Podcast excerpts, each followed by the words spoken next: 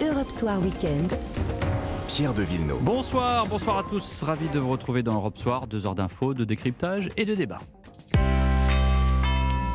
Il est 18h sur Europe 1. Au sommaire, l'incroyable victoire du PSG face à Lille, égalisation in extremis par Bappé à la 87e, but de la victoire arrachée dans les arrêts de jeu par Messi alors que le PSG était mené 3-2 encore aux trois quarts du match, score final 4-3. On vous raconte tout dès le début de ce journal. Gérald Darmanin va plancher avec Éric Dupont-Moretti pour requalifier certains accidents de la route en homicide routier, conséquence de l'accident dans lequel est impliqué Pierre Palmade, le comédien désormais visé par une autre enquête pour détention d'images pédopornographiques. Aurélien Pradier sort du bois, l'ex numéro 2 DLR, exclu par SMS par Éric Ciotti, prend la parole. Le point à suivre. Dans ce journal également, inquiétude sur l'état de santé de Jimmy Carter, l'ancien président des États-Unis, 98 ans, est en soins palliatifs à son domicile de Géorgie. La, politologue Nicole Bacharan nous attend à New York pour nous en dire plus. Tandis qu'à 18h15, nous recevrons le spécialiste des Affaires étrangères Patrick Martin-Génier. Quel bilan de la conférence de la sécurité à Munich et que penser de cet avertissement d'Anthony Blinken qui dit que la Chine va envoyer des armes à la Russie pour appuyer son offensive en Ukraine Connaissez-vous le vishing, contraction de voice, la voix en anglais, et de phishing, l'hameçonnage, les arnaques par mail? Un pseudo-conseiller bancaire vous appelle, il a déjà toutes les données, il vous demande de faire une opération avec votre carte bleue. Vous entendrez une victime qui s'est fait dérober 6000 euros en 3 minutes, montre en main. Et puis nous irons à l'opéra grâce à Airbnb, non c'est pas une blague, et en plus ça ne coûte que 37 euros. La tendance météo, Valérie Darmon Eh bien ce lundi et ce mardi à venir sont les deux plus belles journées de cette semaine avec un grand beau temps entre Paris et Perpignan demain. Météo complète en fin de journal, 18h30 ça fait débat, Frédéric Dabi de l'IFOP et la avocat Jean-Yves Leborgne. 19h15 cinéma, Arrête avec tes mensonges, film en salle mercredi prochain d'après le roman éponyme de Philippe Besson avec Guillaume de Tonquédec et Victor Belmondo qui sera là en même temps que le romancier. 19h30 panorama, on vous emmène au ski, le ski sous toutes les coutures, bien différent des toutes premières planches de bois du début du siècle dernier, mais il reste devant le surf, devant le mini-ski et d'autres l'équipement préféré des amateurs de glisse. Jean-Luc Bock, le maire de La Plagne, Arthur Rocle de Campsider et Günther Doll, le tout nouveau patron des skis Lacroix, seront avec nous. Et d'abord donc le foot avec euh, aujourd'hui cette victoire in extremis comme seuls certains savent la rafler. Le PSG l'emporte finalement sur l'île au bout d'un match totalement incroyable Cédric Chasseur. Oui, ce PSG Lille, c'est un peu comme une bonne pièce de théâtre en plusieurs actes, avec un club parisien qui n'a besoin que de 16 minutes pour mener 2-0. On se dit alors que la journée des hommes de Christophe Galtier va être plutôt tranquille. Et puis Lille revient au score, 2 buts à 1. Puis Nuno Mendes se blesse, puis Neymar sort en pleurs sur Sivière, touché encore à cette cheville droite qui ne cesse de lui pourrir la vie. S'ensuit un penalty que les Parisiens jugeront généreux retour des vestiaires, transformé par David, et un but de Bemba qui plonge le PSG mené 3-2 alors en plein doute. Mais Paris se rebelle, à l'image sur le bord du terrain du directeur sportif Luis Campos, complètement déchaîné. Mbappé joue les sauveurs à la 87e minute, puis Messi transforme un coup franc qu'il a lui-même obtenu à la 94e minute, 4-3. Le but de la libération, dira après le match le milieu de terrain Vitinha, mais qui n'efface pas pour Christophe Galtier certaines erreurs commises par son équipe. Pendant 30-40 minutes, il y a eu des trous d'air trop importants pour les laisser passer. Il y a eu trop de déconcentration, de renoncement on a perdu énormément en intensité. Mais je ne saute pas au plafond, je vous dirais simplement, c'est un grand soulagement. Soulagement pour Paris qui reprend 8 points d'avance en tête du championnat. Soulagement aussi pour Christophe Galtier qui aurait été grandement menacé en cas de quatrième défaite consécutive ce soir. Merci Cédric. Cédric Chasseur du service des sports d'Europe 1. Suite de cette 24e journée de Ligue 1 en ce moment. Lance-Nantes, Sébastien Boé nous attend au Stade Bollard. Bonsoir Sébastien. Bonsoir et c'est à la mi-temps ici au Stade Bollard et le RC Lens mène 2 buts 1. C'est Lens qui a ouvert le score à la 34e minute grâce à un but de Machado. Puis Adrien Thomasson profite d'une erreur de la défense nantaise pour inscrire le deuxième but en soi à la 36e minute avant que Florent Mollet réduise l'écart à la 41e minute. C'est un match ouvert, engagé avec des occasions et pour le moment c'est Lens qui réalise la bonne opération. Lens qui veut repartir de l'avant après une série de 4 matchs sans victoire qui l'a fait chuter de la deuxième à la quatrième place. Mais attention, à cette équipe nantaise qui ne se laisse pas faire cet après-midi. Une équipe de Nantes largement remaniée avec euh, trois jours après son match d'Europa League hein, en Italie face à la Juventus avec six changements. Une équipe de Nantes qui a de la ressource. Le coup d'envoi de la seconde période est imminent. Merci Sébastien Boé en direct du stade Bollard. On vous retrouve tout à l'heure à 19h pour la fin de ce match. Et ce soir, le TFC contre l'OM, match à suivre en direct dans Europe 1 Sport. L'affaire Palmade avec euh, maintenant un nouveau volet dans cette affaire, puisqu'une enquête a été ouverte pour détention d'images pédopornographiques après un signalement. Pierre Palmade est toujours assigné à l'hôpital, mis en examen pour homicide involontaire après l'accident. On apprend qu'un de ses passagers avait été condamné pour trafic de drogue une semaine avant le crash, d'où la sortie de Gérald Darmanin. Le ministre de l'Intérieur veut que toute personne conduisant sous stupéfiants se voit automatiquement retirer les 12 points de son permis. Il dit par ailleurs travailler avec le garde des Sceaux Éric Dupont-Moretti pour renommer en homicide routier les accidents mortels dus à la drogue et à l'alcool. On l'écoute. Aujourd'hui, quand on fait des contrôles sur euh, euh, la route pour savoir si les gens ont pris de la drogue, c'est 16% de positivité. Et donc on voit bien que là, il y a une augmentation générale de ceux qui euh, prennent leur véhicule en ayant consommé des stupéfiants. Il y a 600 morts par an parce que le conducteur d'en face a pris de la drogue. Et je crois qu'on n'est jamais assez dur avec euh, ceux qui bafouent les règles, et notamment qui consomment de la drogue pour aller euh, prendre leur voiture et devenir finalement euh, des meurtriers en puissance. Donc la proposition est assez simple. Suppression, retrait du permis, retrait des 12 points lorsqu'on conduit sous stupéfiant et accepter l'idée que même si on garde l'amende, on puisse arrêter de retirer les points pour les personnes qui ont fait un excès de vitesse de moins de 5 km à l'heure. Gérald Darmanin en déplacement en Corse où il a également déclaré sur le sujet de la Corse que le gouvernement était en attente des propositions sur l'avenir institutionnel de la Corse de la part de la majorité nationaliste dans l'île. Lui n'avait pas encore réagi à sa sanction. Aurélien Pradier a répondu tout à l'heure par communiqué à la décision d'Éric Ciotti de le démettre de ses fonctions de numéro 2 des Républicains. Alexandre Chauveau, le député du Lot, invoque sa liberté de conviction et affirme qu'il reste dans sa famille politique. Oui, communiqué clair dans lequel Aurélien Pradier indique qu'il ne changera pas de position. Ma parole est franche et elle le restera, écrit-il. Éric Ciotti, lui, n'est pas cité, mais sa décision annoncée hier matin est vue comme contraire au rassemblement et au respect des adhérents. Pas question pour autant donc de quitter LR. Je resterai toujours fidèle à ma famille politique, précise Aurélien Pradier, qui défend son combat pour les carrières longues. Le député du Lot se félicite que son parti se soit finalement aligné sur son argumentaire. À force de conviction, cette aventure personnelle est devenue collective. Le sujet est devenu incontournable dans le débat public, tacle-t-il, dans une réponse directe à Eric Ciotti qui lui reprochait justement de vouloir systématiquement se démarquer. Aurélien Pradier accusé par le président des Républicains de s'être fait applaudir par la NUPES vendredi soir lors de ses prises de parole adressées à Olivier Dussopt. Nous avons réussi à rassembler toutes les oppositions et une partie de la majorité derrière notre position. Nous devons en être fiers, répond-il. Communiqué conclu par une annonce en forme de victoire. Depuis hier, nous sommes nombreux à partager une conviction. La droite populaire est de retour, se félicite Aurélien Pradier. Merci Alexandre Chauveau du service politique d'Europe 1 en Ukraine. Trois morts, cinq blessés ce dimanche dans des frappes russes près de Kherson. La Chine envisagerait d'envoyer des armes à la Russie pour, pour appuyer son offensive contre l'Ukraine. C'est une déclaration d'Anthony Blinken, le secrétaire d'État américain, après un entretien avec son homologue chinois au sommet de Munich. On en reparle à 18h15 avec Patrick Martin-Génier, le spécialiste des affaires internationales, et on retrouvera l'envoyé spécial d'Europe en Ukraine, Nicolas Tonev, dans le journal de 19h. Pour l'heure, il est 18h08. Vous restez avec nous dans un instant. L'état de santé préoccupant de Jimmy Carter, l'ancien président américain âgé de 98 ans, a choisi de regagner sa maison pour des soins palliatifs. A tout de suite. Europe Soir Weekend. Pierre de Villeneuve. 18h09, retour du journal sur Europe 1, direction les États-Unis avec l'état de santé préoccupant de l'ancien président Jimmy Carter, qui fut le locataire de la Maison-Blanche entre 1977 et 1981. Entre Gerald Ford et Ronald Reagan, à 98 ans, il a choisi de suivre ses soins palliatifs chez lui, dans sa maison de Géorgie. Avec nous en ligne, la spécialiste des États-Unis, Nicole Bacharan. Bonsoir, Nicole. Bonsoir, Pierre. Vous êtes euh, justement à New York. Est-ce que à New York, on en parle de l'état de santé de Jimmy Carter oui, on en, on en parle. En tout cas, bon, c'est vrai que ça concerne quand même pas les, les plus jeunes. Mais bon, c'est un, un, ancien président qui n'a pas laissé de grands souvenirs comme président, mais qui est considéré le meilleur ex-président que l'on ait eu euh, vraiment depuis très très longtemps. Et donc, on sent qu'il s'achemine vers sa fin.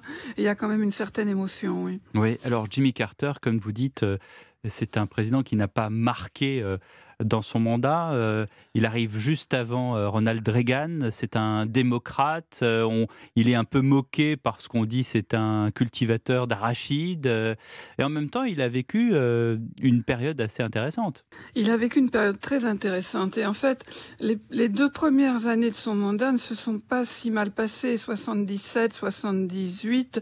Il faut se rappeler qu'il venait après la guerre du Vietnam, après les scandales du Watergate et de toute la corruption.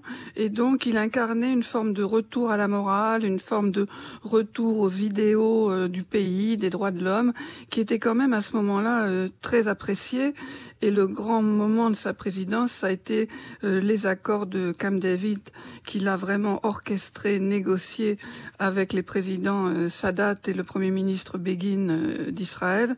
Et donc la paix entre l'Égypte et Israël, ça a été quand même le grand moment de sa présidence. Qu'est-ce qui se dit en ce moment sur l'état de santé de, Jimmy Carter dans la, dans la classe politique On sait qu'il est rentré chez lui en Géorgie, qu'il qu'il est dans, dans sa maison, qui d'ailleurs n'est pas du tout une maison très opulente comme on pourrait le penser.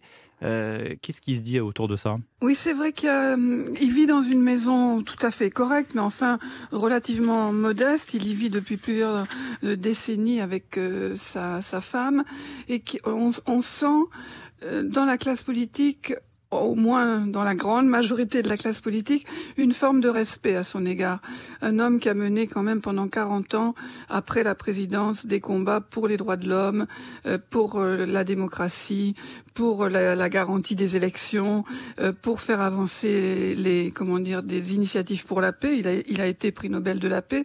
Et on voit que là, il termine sa vie fidèle à lui-même, discrètement, avec dignité, et en même temps, ça évoque un peu tout le débat sur la fin de vie, puisqu'il ne veut plus être à l'hôpital, il ne veut plus de traitement un petit peu invasif, il veut finir ses jours tranquillement près des siens.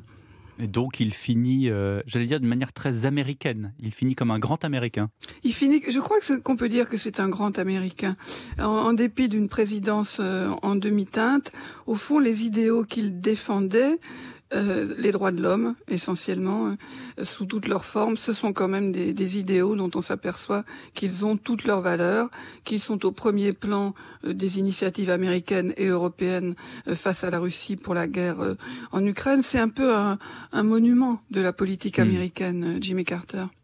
98 eh ans, Jimmy Carter. Merci beaucoup, Nicole Bacharan, de nous avoir fait un petit coucou de New York. Et puis, euh, vous, êtes, euh, vous apparaissez là, en l'occurrence, en tant que spécialiste des États-Unis. Vous êtes aussi une, une romancière, puisque vous avez publié La plus résistante de toutes chez Stock. Et on va en parler bientôt dans cette émission. Merci. 18h14, c'est une nouvelle forme d'arnaque qui semble se répondre de plus en plus. Son nom, le phishing, contraction du phishing qu'on connaît, les arnaques par mail ou SMS, et de voice, la voix, parce que ça se passe par téléphone. Une personne vous appelle avec un scénario parfaitement élaboré, surtout très crédible. Résultat souvent des milliers d'euros de préjudice pour les victimes. Aurélien Fleureau.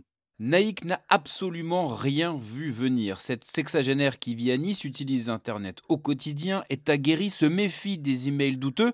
Sauf que là, ce soi-disant conseiller bancaire qui appelle pour justement régler un problème lié à une transaction frauduleuse a été extrêmement convaincant. Je me suis fait euh, piéger en fait, puisque c'était tellement euh, sophistiqué avec un français parfait, ils étaient tellement euh, professionnels qu'ils m'ont envoyé un code sur mon téléphone. Je n'ai rien donné en termes de chiffres, de codes, etc. Parce qu'ils avaient tous les renseignements. Et prétextant que le réseau n'était pas assez bon, ce qui est vrai en plus chez Naïk, eh bien l'homme lui a fait refaire quatre fois une manipulation. Résultat, 6 000 euros débités. Le dossier est à l'étude. Un remboursement partiel est possible, mais pas garanti. Alors attention à ces appels aussi bien ficelés qu'ils soient.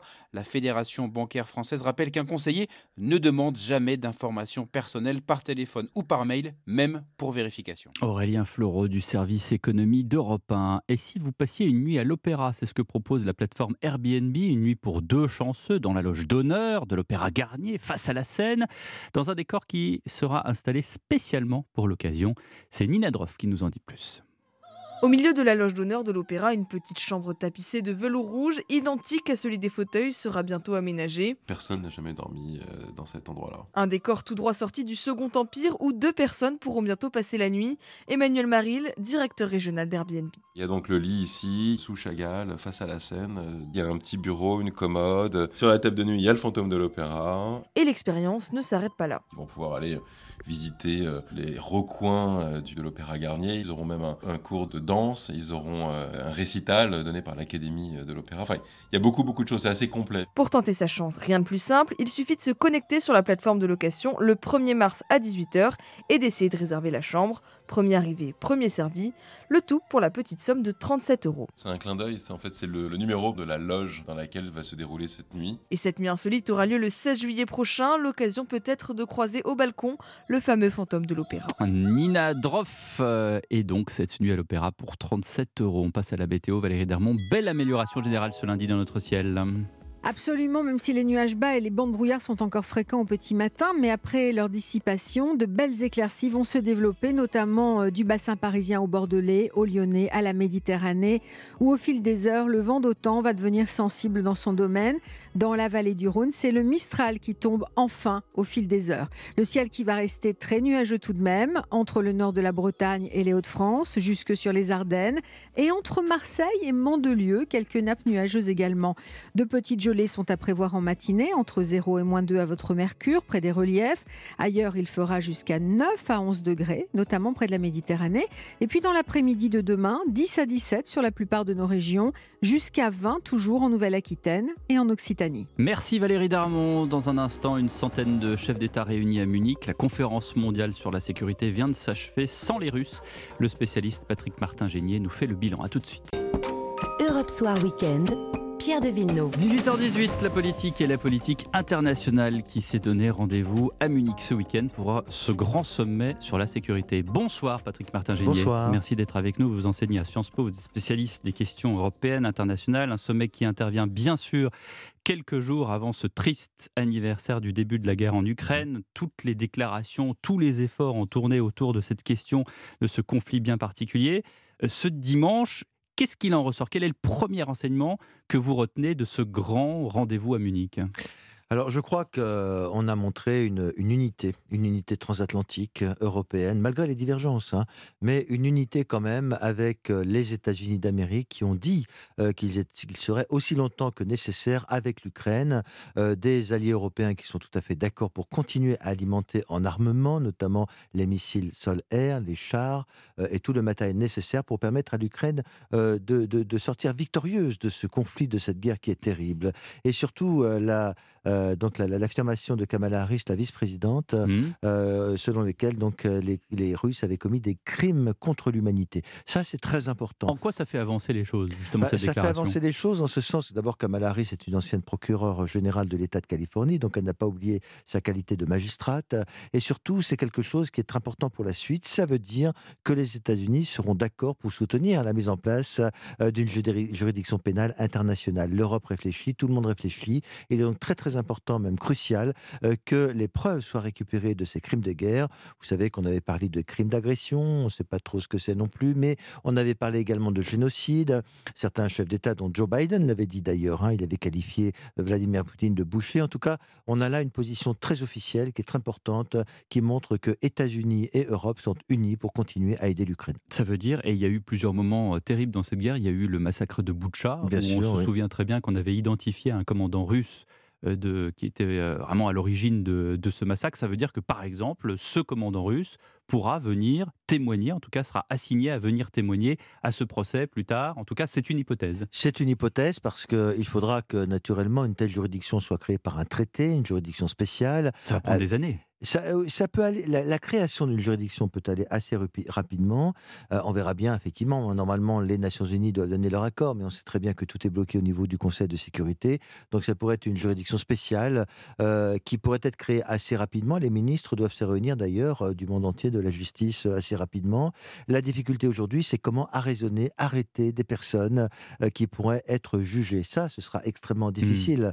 il y aura des personnes en fuite, comme il y a toujours eu des personnes en fuite, comme il y a eu Kadhafi, comme il y a eu Saddam Hussein, comme il y a eu Milosevic et Radko Mladic, qu'on a cherché puis qu'on a retrouvé. Oui, qu'on a retrouvé effectivement, mais dans leur état d'origine, si j'ose dire. Là, la Russie. C'est Karadzic qu'on avait retrouvé, je crois, avec une, une barbe longue jusqu'à la ceinture, qui avait complètement changé d'apparence. Enfin, je veux dire, ça, ça, on va avoir ce genre d'épisode, évidemment. On, on aura ce genre d'épisode. alors évidemment, Vladimir Poutine, je suis assez sceptique, mais on verra bien en tout cas toute une série de responsables dont on sait effectivement les dictatures, eh bien, ce sont des régimes où les responsables fuient, essayent de se cacher.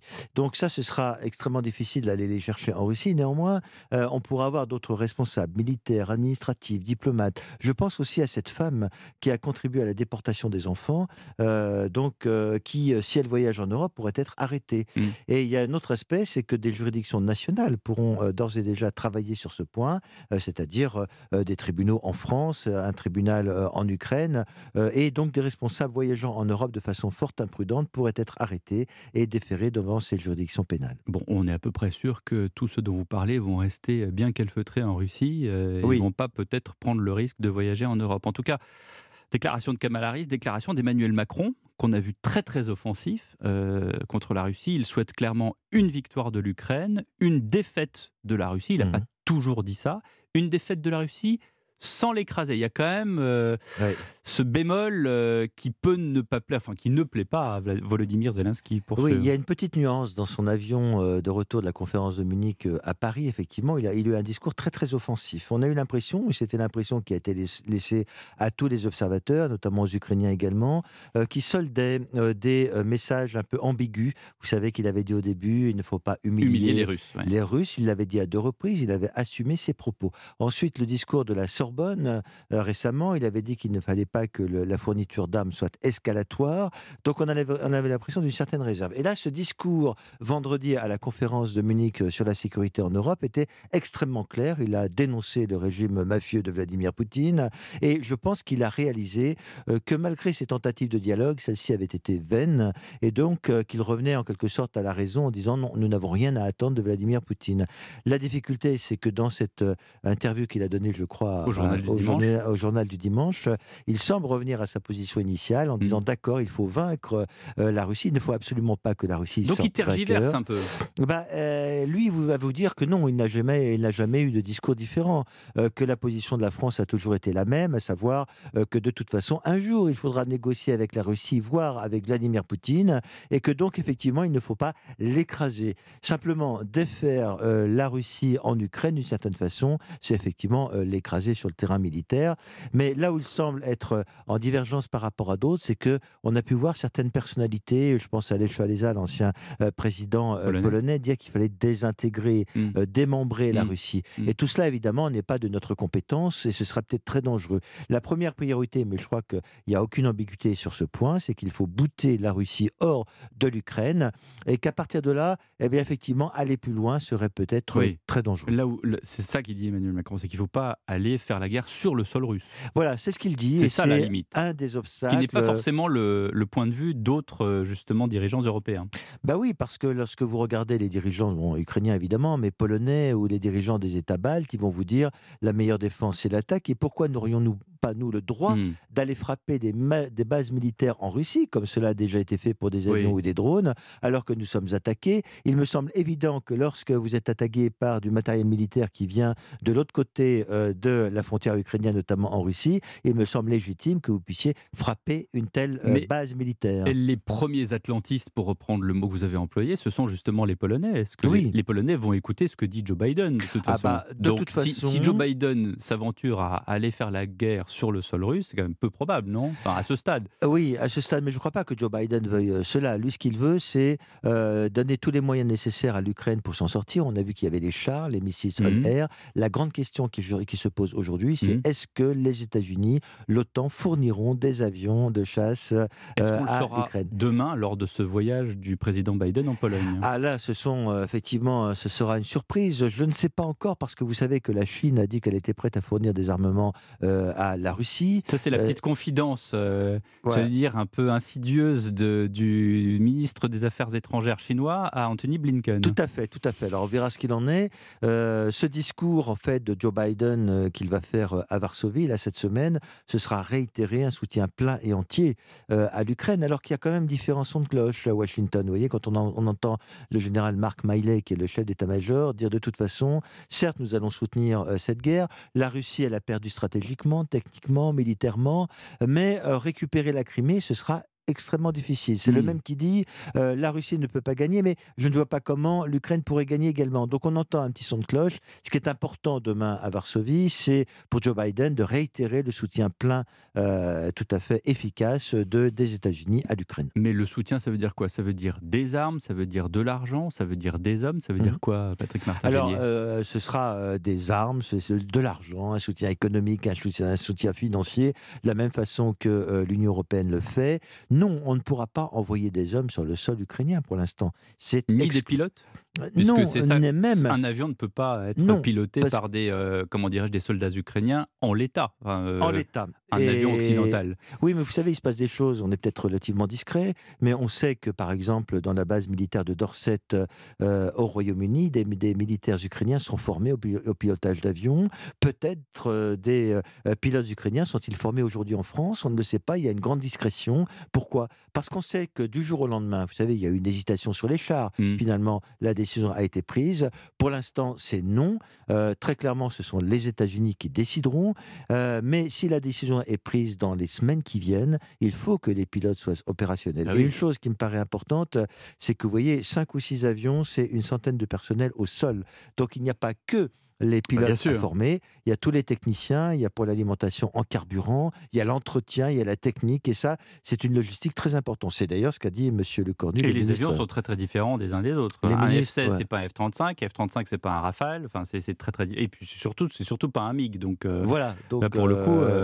Oui. Alors, il y a aussi des Mirage 2000 qui sont un peu plus, entre guillemets, pilotables que, que des Rafales. Mais enfin, cela dit, tout cela demande beaucoup de technologie et de formation. Absolument. Et donc, euh, c'est pour ça qu'il y a une préparation nécessaire sur le terrain, d'ores et déjà qui se fait, parce que euh, j'ai la sensation qu'à un moment donné, si on veut que cette guerre termine rapidement, il faudra donner tous les moyens à l'Ukraine de l'emporter. Et les, av- les avions font partie de cette panoplie militaire. Cette euh, phrase de, j'essaie de retrouver son nom, de Wang Yi, qui est le- l'homologue d'Anthony Blinken, qui lui a été presque susurré en fait à l'oreille à ce- cette conférence de Munich en disant oui, euh, voilà, la Chine va livrer des armes à la Russie pour appuyer son offensive. Voilà ce que dit exactement Anthony Blinken sur, euh, sur CBS, la chaîne américaine. Nous avons parlé de la guerre menée par la Russie et des inquiétudes que nous avons quant au fait que la Chine envisage de fournir un soutien létal à la Russie. Et là, on lui demande qu'est-ce que c'est un soutien? Principalement des armes. Ça veut dire quoi? Ça veut dire c'est c'est une petite pique des Chinois aux Américains en disant attention, euh, n'allez pas trop loin? Ça veut dire quoi? Oui, parce que j'imagine pas les Chinois, euh, disons, vouloir, euh, vouloir envoyer des armes très très importantes, des chars, des armes lourdes. Euh, ce n'est pas dans l'intérêt de la Chine. Pourquoi? Parce qu'ils sont, ils sont dans une entreprise impérialiste économique très importante. Ils ne veulent pas non plus que des sanctions économiques soient imposées à leur encontre. Et ils sont dans, vous savez, en Europe, ils investissent considérablement et ils savent très bien que s'ils viennent aider la Russie en Ukraine, il y aura des sanctions économiques, notamment mais- européennes. pardon, mais ça sort où? Enfin, Vous savez bien que toutes les prises de, Oui. toutes les déclarations, les prises de position chinoises sont savamment pensées, savamment sûr. calibrées. Enfin, Mhm. Pardon de, de- de m'exprimer ainsi, mais il a perdu la tête, Wang Yi. Enfin, c'est pas possible. euh, c'est un billard à cinq bandes, si vous me permettez euh, l'expression. C'est-à-dire que euh, finalement, ils disent quelque chose. Je ne suis pas certain qu'ils puissent aller jusqu'au bout. Il y a surtout une volonté euh, de, de vengeance vis-à-vis des États-Unis. D'une part, parce qu'ils ont démoli ce fameux ballon espion. Ouais. Donc, ils sont furieux. Ils ont Mhm. accusé les États-Unis d'être hystériques. Mhm. hein. et puis, ils ne veulent pas non plus que les, les États-Unis gagnent trop rapidement cette guerre. Il faut jamais oublier que derrière euh, la Chine, il y a un- un- une, une ambition impérialiste de Mhm. reconquérir par le plan militaire Taïwan. Mhm. Et que donc, euh, pour eux, c'est très important. Ils veulent voir jusqu'où sont capables d'aller les Américains. C'est une façon aussi de les tester. tout en maintenant euh, des relations amicales presque, vu le- le- l'ampleur en fait du partenariat commercial qu'il y a entre les États-Unis et la Chine, qui est, qui est- qui est totalement dément. Oui. Pas parler d'Apple, mais pas que Apple. Enfin, je veux dire, c'est- sans la Chine, euh, il y a des, Améri- des entreprises américaines qui tombent, et sans les Américains, il y a des entreprises chinoises qui tombent. Enfin, dire, Complètement, complètement. Ils Il sont liés euh, par les cinq doigts de la main. Il y a une imbrication, mais considérable sur le plan économique et financier entre ces deux puissances, mais pas uniquement. Regardez l'Allemagne, c'est le principal partenaire commercial de la Chine en Europe. Donc il y a une telle imbrication que naturellement, ce n'est pas dans l'intérêt euh, de la Chine d'aller trop loin. D'ailleurs, ils ont parlé, ils ont essayé d'enfoncer un coin entre les États-Unis et l'Europe en parlant de nos amis européens, mais cela ne marche pas. Donc euh, effectivement, l'imbrication, les liens économiques et financiers sont tellement considérables euh, qu'il n'y a aucun intérêt pour la Chine de pousser trop loin le bouchon, si vous me permettez l'expression. Mais ils sont également dans une entreprise impérialiste, nationaliste, de la même façon que l'est Vladimir Poutine en Europe. Merci beaucoup de vos explications, Patrick Martin. Génier à 18h31. Maintenant, place au débat. Europe Soir Weekend, Pierre de Villeneuve. Et ça fait débat comme tous les samedis et les dimanches soirs de 18h30 à 20h. Bonsoir Jean-Yves Le Borgne. Bonsoir. Merci d'être là. D'attaque pour débattre avec Frédéric Dabi. Bonsoir. Bonsoir Pierre, bonsoir à tous. Directeur de l'opinion Alifob. Frédéric, euh, deux sondages importants aujourd'hui dans le journal du dimanche. Un qui concerne directement le chef de l'État et l'autre euh, qui concerne les meilleurs opposants à la réforme. Oui, c'est deux sondages importants parce que le baromètre IFOP JDD, c'est le plus ancien de la Ve République et il tourne une page. Parce que pour la première fois, Emmanuel Macron, bon, il est en chute, mais c'est pas une nouvelle si importante que ça. Mais il est pour la première fois à un niveau inférieur à ce qu'il avait avant le Covid. Mm. On sent que cette période d'immunité présidentielle, Covid, guerre en Ukraine où les Français faisaient, faisaient bloc, il y avait l'effet euh, fait drapeau est complètement fini. Et comme ses, comme ses prédécesseurs, comme le François Mitterrand au moment de la, euh, de- des mouvements contre pour l'école libre, euh, pour l'école privée, comme Jacques Chirac en 95, comme Nicolas Sarkozy en 2010, il paye très fortement l'impopularité de la réforme des retraites. Il est structurellement Et la impopulaire. mobilisation dans la rue. Tout à fait. Mm. Et les mobilisations dans la rue. Et en, et, euh, en parallèle, on voulait voir avec nos amis du JDD à qui profitait euh, cette, euh, ce mouvement populaire contre la réforme des retraites, à qui profitait cette réforme très mal partie. hein. Le gouvernement, on- peut le dire maintenant, a perdu la bataille de l'opinion publique. hein. Quand vous avez 72% de personnes défavorables à, à cette réforme, on pense et pas ça que ne baisse pas, hein. ça ne baisse pas, ça continue même euh, à progresser. Qui tire les marrons du feu? Et il y a clairement deux gagnants.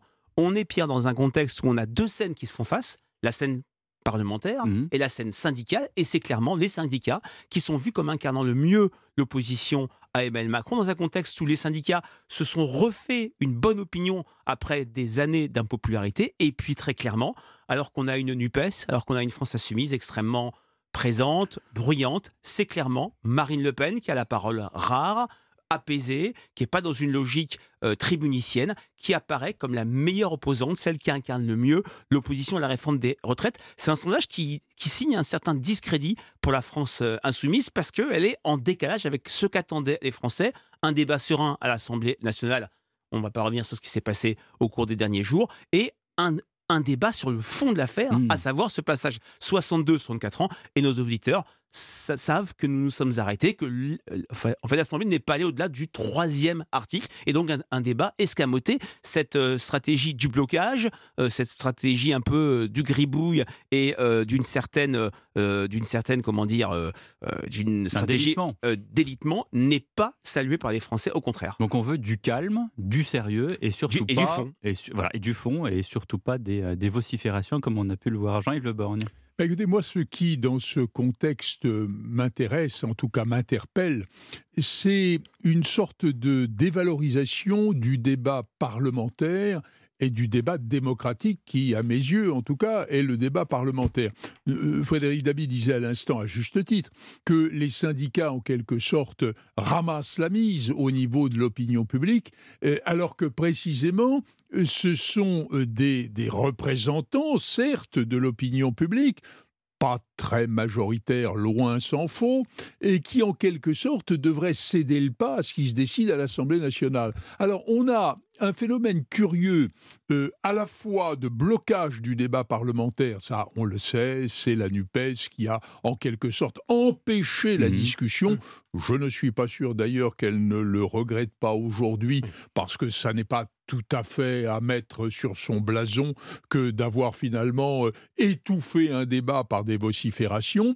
Et de l'autre, on a dans la rue des représentants de l'opinion publique et d'un certain nombre de classes euh, de nos compatriotes euh, qui euh, manifestent en dehors de la structure classique, ce qui est tout à fait important. Alors, en ce qui concerne les autres sondages, je dirais qu'il y a des choses normales, que le président de la République soit un peu à, l'étiage bas. Bah, il est en train de tenter de faire passer une mesure euh, que nous savons nécessaire, mais qui n'est pas populaire, il s'en faut beaucoup. Donc, c'eût été extraordinaire que sa popularité n'en fût point atteinte. Et de l'autre, on a aussi ce phénomène, alors tout à fait étonnant, mais virtuellement peut-être inquiétant, de Marine Le Pen, qui finalement, dans cette discrétion qu'elle a adoptée, à la fois dans le débat des retraites, mais déjà depuis un certain temps dans le débat public général, eh ben, fait en sorte qu'elle euh, aussi euh, a un avantage sur le terrain des sondages. Un peu finalement comme si moins on en dit, moins on existe, moins on prend position, on est aimé. Oui, Allez ouais. comprendre. c'est comme ça dans les dîners aussi. hein. Oui. Moins vous parlez et moins vous dites de conneries, plus on pense que vous êtes très intelligent Mais et autre- très sérieux. autrement dit, une position un C'est peu une scène solide. dans, dans un cœur en hiver de Claude Sautet à laquelle je fais, Effectivement. je fais référence. Michel Serrault, Et Daniel Auteuil. Celui qui n'a pas d'idée est aimé par tout le monde. Non, c'est pas Michel Non, Serrault, c'est euh, c'est André et Dussolier. Monsieur, et monsieur Arnaud. voilà, exactement. Bon, allez. Non, alors, Renaud, mais je- alors, c'est très intéressant ce qu'a dit euh, Jean-Yves Le Borgne. Qu'est-ce qui se passe depuis maintenant 2017 Il- on, est sorti de la bipolarisation gauche-droite et on est face à un pouvoir qui peut, d'une part, souvent, c'est ce que Emmanuel Macron a réussi pendant cinq ans, capitaliser sur la division des différentes oppositions, et même en étant minoritaire dans l'opinion publique, hein, je parlais de ce socle, ce glacis de popularité qui n'a pas bougé pendant deux ans, entre 2020 et 2022, Covid, Ukraine, jusqu'à l'élection présidentielle, et profiter de la division des oppositions. Et parallèlement, il y a au sein des différentes oppositions une stratégie pour apparaître comme, comme l'alternative, comme celui ou celle qui pourrait euh, ex- euh, espérer conquérir le Graal à l'élection présidentielle suivante. Et force est de constater que Marine Le Pen joue à plein cette stratégie de distinction. On a un Jean-Luc Mélenchon qui est hors de l'Assemblée, mais qui est dans un sens présent avec euh, différents séides, qui plus que jamais euh, incarne le bruit, la fureur, le tumulte et le fracas. Et qui s'invite dans les émissions de télévision. Je ne sais pas si vous Oui. avez vu cette soirée complètement hallucinante sur BFM Je l'ai TV. vu très loin, elle était absolument incroyable. Euh, je n'ai pas souvenir d'avoir vu Jean-Marie Le Pen parler aussi brutalement à des journalistes, même au moment de son irruption dans le champ politique en 83 et euh, en 84. d'accord. Et c'est vrai qu'elle joue la distinction. Quand on interroge les Français sur qui incarne le mieux l'opposition à Emmanuel Macron, elle apparaît comme l'alternative. Quand la France insoumise et la, et la NUPES, qui avait quand même beaucoup d'atouts. Mhm. Cette stratégie électorale, cette coalition électorale était un coup de génie après l'élection euh, présidentielle. De plus en plus, la NUPES, qui reste dominée par la France euh, insoumise, il y a des stratégies, il y a des divergences de stratégie avec les écologistes, avec les communistes, l'affaire des amendements et le PS, mais les Français ne le voient pas. Enfin, c'est pas quelque chose qui est extrêmement saillant. Et cette NUPES euh, LFI, au contraire, euh, incarne le bruit, une- euh, un côté brouillon et pas ce que les Français attendent. Et c'est en cela que la stratégie du blocage à l'Assemblée nationale, de l'escamotage de la lecture du vote du projet de loi, a été, je pense, très préjudiciable à la NUPES et, à, à LFI. La question qui se pose, c'est est-ce que cette coalition électorale, où on entend quand même beaucoup de, de rancœur du côté des socialistes, du côté d'écologie, du côté de Fabien Roussel, qui était aujourd'hui dans une émission politique, va tenir jusqu'aux élections européennes. Quand on interroge les personnes se positionnant à gauche, c'était une enquête IFOP Humanité, ils sont deux tiers à penser que cette coalition va éclater. Bon, en attendant, ce texte euh, suit son chemin euh, parlementaire. Il va arriver euh, devant le Sénat. Ensuite, il va être présenté à une commission mixte paritaire qui, nous dit-on, est totalement acquise à la droite. Donc, qu'est-ce qui va se passer, mon cher maître? Écoutez, même je- si vous n'êtes pas prof de droit constitutionnel, mais bon. Oui, mais bon, il- il, il est clair que euh, le débat devant l'Assemblée nationale a été escamoté. alors que, courageusement, la majorité présidentielle, qui, qui n'est pas majoritaire à l'Assemblée, prenait le risque d'un débat et qu'il eût été finalement intéressant de voir si se faisait un accord avec les LR, parce qu'on parle peu d'eux, mais enfin ils sont aussi au cœur de notre débat, euh, pour que ce texte soit voté. Et, et c'eût été d'autant plus intéressant que si on avait eu un texte voté en première lecture seulement, mais voté néanmoins par l'Assemblée nationale, les syndicats, par exemple, appelant à, à paralyser la France, Mhm. appelant à défiler dans les rues, eussent été dans, dans une situation un peu étrange, un peu franchement et officiellement antidémocratique, ce qui n'est pas encore le cas. Alors, quelle sera la suite? Bah, Il est probable que au Sénat, il y ait une majorité en faveur de cette réforme. Comme le dit Jean-François Copé euh, d'une manière équilibrée JDD. hein, Mmh. dans le JDD, euh, bah, bah, ça fait 25 ans euh, que les LR, qui ne s'appelaient pas encore ainsi à l'époque, soutiennent cette réforme. Ça serait quand même bien le diable que les sénateurs qui sont LR, qui sont majoritaires, ne la votent pas. La De- droite est en train de se perdre, ben oui, dit de- Jean-François de, Copé. telle sorte que la, la CMP qui devra en quelque sorte trouver euh, un texte d'accord pour que euh, les deux assemblées se rassemblent, devrait régler le problème. Mais on sera, je le crains, malgré tout ce tohu-bohu, dans une sorte de déficit du débat démocratique, la vocifération ou euh, l'absence, je pense à Marine Le Pen, ne supplée pas d'une manière utile le vrai débat démocratique.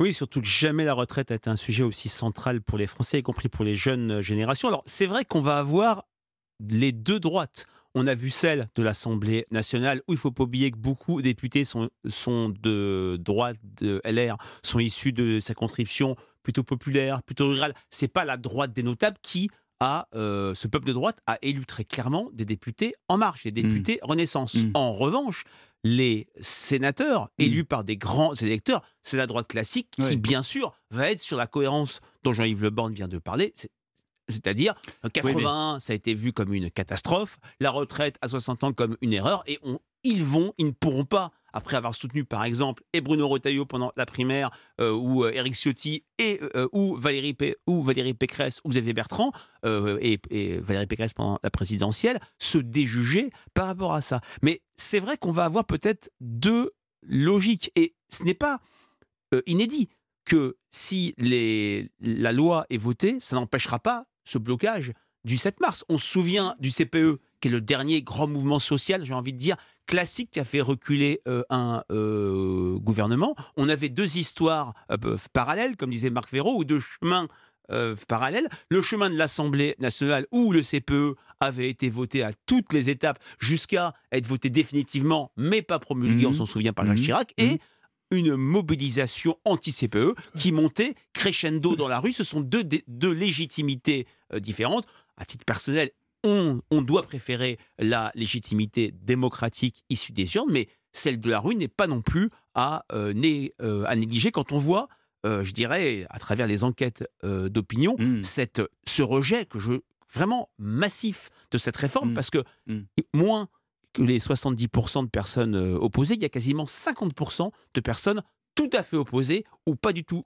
favorables. Ceux-là ne bougeront plus. Oui, c'est un peu l'histoire de toutes les nouveautés contre lesquelles il y avait une majorité dans l'opinion publique. Je pense à la suppression de la peine de mort en 1981. La majeure partie de l'opinion était contre. Je pense aussi, d'une manière plus, plus proche et plus parallèle de ce qui nous occupe aujourd'hui, je pense à la réforme des, traites- des retraites que le président Sarkozy et Éric Woerth ont réalisée en 2010. Il y avait aussi un volant important d'opposition quand on est Mais passé. l'opinion était plus favorable. Oui, mais de 60 à 62 ans. Mmh. On n'a plus entendu parler de rien Bien sûr. après. Donc, je ne sais pas si l'opinion publique, qui, à mon avis, je, je le crois depuis le départ, mais, mais c'est plus une intuition qu'une analyse, hein, est à la fois persuadée de la nécessité de réformer et totalement défavorable à l'idée que ça concerne les personnes qui vont devoir travailler pour un nombre important d'entre elles deux ans de plus. Je pense qu'il y a ce déchirement. Une fois la loi votée, qui n'est pas en soi ou qui Hmm. ne sera peut-être pas en soi perçue comme une injustice Hmm. parce qu'elle répond à une nécessité presque arithmétique, il n'est pas exclu qu'il n'y ait plus de protestation. En tout cas, euh, protestation, déchirement, on va avoir aussi, euh, enfin on a un déchirement au sein même de la droite, on l'a un peu évoqué, euh, on s'attendait au début, souvenez-vous, à une demi-douzaine, puis ensuite à une quinzaine de députés qui seraient réfractaires, qui ne suivraient pas le mouvement, finalement ils ont été 38, et puis vous avez quand même... euh, il y en a un là qui, qui s'est fait démettre, qui, euh, qui euh, aujourd'hui euh, fait un compte rendu. C'est le Yann Palach de la, de la droite, si, si je puis dire. Euh, il est allé tout seul au front. D'ailleurs, il, il- il dit dans son, dans son communiqué, puisqu'on parle d'Aurélien Pradier, le député du Lot, je reste, je resterai toujours à ma famille politique. Je préfère la liberté de conviction à un poste quelconque. Et puis surtout, il dit, je refuserai toujours que la droite devienne peu à peu la béquille conciliante de la Macronie. Oui, on voit aussi, bah, ça montre hein, cette, euh, cette, euh, cette droite, hein, ce qui me fait penser à Uburoy, Jarry qui parlait de la Pologne, ça se passe en Pologne, ça se passe nulle part. Ça se passe à droite, ça se passe où? Où se, où se trouve la droite? Elle est euh, dans euh, la Macronie, très, très, très, très clairement. Quand je, je parlais des députés élus par des électeurs de droite dans les grandes villes et des grands- dans les grands centres urbains. Elle est également au Rassemblement national. Dans l'enquête IFOP JDD, on a posé une question très simple, mais qui est très, que je trouve très intéressante et parlante sur la cote des partis politiques. 45% des sympathisants de droite ont une bonne image du Rassemblement national. Et il y a cette droite, canal historique chez LR, qui est elle-même divisée. Alors déjà, on pourrait dire il y a une sorte de malédiction du numéro 2 chez euh, LR. On se souvient de Nathalie Kosciusko-Morizet euh, dégagée comme numéro 2. On, se- on se- euh, on se souvient euh, de Laurent Vauquier qui avait, qui avait démissionné, Virginie Calmels, maintenant Aurélien Pradier. Alors c'est vrai que il y a souvent, après des élections internes, des coalitions entre le numéro 1 et le numéro 2. Et il y a quand même des points de vue très différents. Mais c'est vrai que Éric Ciotti a ouvert la porte en déclarant, et par cohérence, je, re- je rejoins ce que dit euh, Jean-Yves Le Born tout à l'heure, qu'il ne pouvait pas ne pas soutenir cette réforme des euh, retraites, Mhm. ça a réactivé la critique d'une droite qui n'était pas indépendante vis-à-vis de la Macronie. Et c'est cette ligne que veut incarner Aurélien euh, Pradier. Alors quand même, il a un grand poids médiatique, mais il, est- il pèse peu chez les Français. Seuls 19% des Français considèrent qu'il incarne bien l'opposition à la réforme des retraites. La notion de refus d'être la béquille de la majorité présidentielle me paraît manifester la volonté d'exister. Et la vraie question qui se pose aujourd'hui, c'est que, au-delà de l'existence des partis, comme je soupçonne aussi les syndicats de vouloir exister à travers les mouvements sociaux auxquels ils appellent, mais au-delà de cela, la notion de gauche ou la notion de droite deviennent maintenant des, des abstractions, presque des fumées intellectuelles qui ne sont pas situées d'une manière très précise dans un parti. Le- le- le- le- la majorité présidentielle, la Macronie, comme vous disiez, Frédéric, est, est traversée par la droite largement. Les, les LR représentent une partie de la droite, mais il y a aussi cette tendance de gauche euh, qui a fait une large part de l'histoire, au moins du XXe siècle en France, qui est la gauche traditionnelle, la gauche du Parti socialiste, et qui aujourd'hui euh, se cache comme un nain derrière une LFI euh, qui est vociférante. En réalité, il faudra peut-être à l'occasion de la prochaine présidentielle, mais C'est loin, hein. Oui, c'est loin. Et puis, et puis il y a un problème. avant. Et puis il y a un problème de personne. Et Hmm. je pense qu'au fond, il y a aujourd'hui une incarnation, peut-être la seule, qui est celle du président de la République. Avec aussi celle de Marine Le Pen pour le Rassemblement national. Et le président de la République, c'est ni droite ni gauche, mais plutôt les deux, à condition que ce soit Mais raisonnable. Marine Le Pen aussi, c'est ni droite ni gauche, parce qu'elle a quand même, au fur et à mesure, fait comprendre que ça n'était plus l'extrême droite. Extrême, de toute façon, euh, Marine Le Pen, je parle pas en son nom, mais Ouais. elle, elle a toujours détesté euh, ce, ce Ah, Jean-Marie Le Pen qualificatif. également. Et Jean-Marie Le Pen également. Enfin bon, cela dit, il y avait, quand Il y avait même, plus de mal à il y ça- avait- à il y s'en avait un- extraire. Non, mais il y avait un autre positionnement surtout. Oui. C'est-à-dire qu'aujourd'hui, qu'est-ce qu'elle fait, Marine Le Pen? Elle fait son marché dans toutes les opinions publiques, c'est-à-dire euh, chez, les, chez les ouvriers, chez les classes sociales, chez les trucs. Donc elle fait à la fois une politique de gauche et à la fois une politique de droite sur le Ouais. régalien. Oui, avec une petite différence, c'est que je crois qu'on peut créditer le président de la République d'essayer de faire une synthèse entre les, les orientations de gauche qui présentent un intérêt et qui doivent être respectées et une tradition conservatrice qui n'est pas seulement conservatrice mais qui est un problème d'équilibre. Tandis que quand vous dites que Marine Le Pen, et vous avez raison, euh, Pierre, que Marine Le Pen fait son marché, j'ai l'impression qu'elle n'est ni droite ni gauche. Là, on n'est pas dans la synthèse. On est dans ce qui n'est ni l'un ni l'autre. Pourvu que ça marche. Autrement dit, une cer- un certain amateurisme sans conviction. Euh, c'est pas pareil de n'être ni complètement dans l'un, ni complètement dans l'autre, et de n'être finalement nulle part. Non mais c'est assez compliqué parce que certes, ce qui a changé fondamentalement, c'est que le clivage gauche-droite ne recoupe plus la structuration du champ politique qui, avant, j'étais de gauche, était dans le cadre de la bipolarisation gauche-droite. Le clivage gauche-droite, il existe euh, toujours. Quand vous abordez des sujets comme l'immigration, l'insécurité, le rapport euh, au travail, il y a des différences entre les personnes se déclarant de gauche et celles se déclarant de droite. Mais d'une part, on a de moins en moins tendance à se positionner en fonction de cet axe euh, gauche-droite. Et d'autre part, vous l'avez très bien dit Jean-Yves, les partis sont traversés par des climats différents. Prenons par exemple cette NUPES. Elle est clairement de gauche. Mais on y a un décalage de plus en plus fort entre les sympathisants de Mhm, gauche et, je dirais, euh, la tête. C'est-à-dire comment, la, comment la NUPES se déclare, comment elle gère sa pratique euh, fait politique, faite de souvent brutalité, Oui, bah, de protestation, alors que les sympathisants de gauche, et Emmanuel Macron a encore des soutiens euh, euh, à gauche, sont beaucoup moins à gauche sur cet axe-là. Même chose pour la droite. Alors pour le Rassemblement national, c'est un petit peu spécial parce que malgré tout, dans toutes les enquêtes, Marine Le Pen a beaucoup plus de soutien à droite qu'à gauche. Bon, je voulais quand même, avec notamment Jean-Yves Le Borgne, puisque vous êtes euh, spécialiste dans, ces domaines, euh, Gérald Darmanin qui veut requalifier certains faits des chauffards, notamment de ceux qui euh, euh, prennent de la drogue, cet, homicide routier, c'est, euh, ça vient tard, ça vient tôt, c'est une bonne idée. euh, comment est-ce que ça peut se mettre Mais en place je, je comprends que le ministre de l'Intérieur, face à la tragédie Palmade dont on ne cesse de parler, ait cette réaction. Mais il existe déjà un délit d'homicide involontaire qui, qui est largement employé dans les accidents de la circulation où il, y a, où il y a des victimes qui décèdent. Il y a aussi des circonstances aggravantes lorsqu'il s'agit d'un conducteur qui est sous l'emprise de l'alcool ou sous l'emprise d'un produit stupéfiant. Le seul élément qui me semble nouveau, c'est celui de la suppression totale du permis de conduire des 12 points qui Mhm, tombent mhm. d'un coup.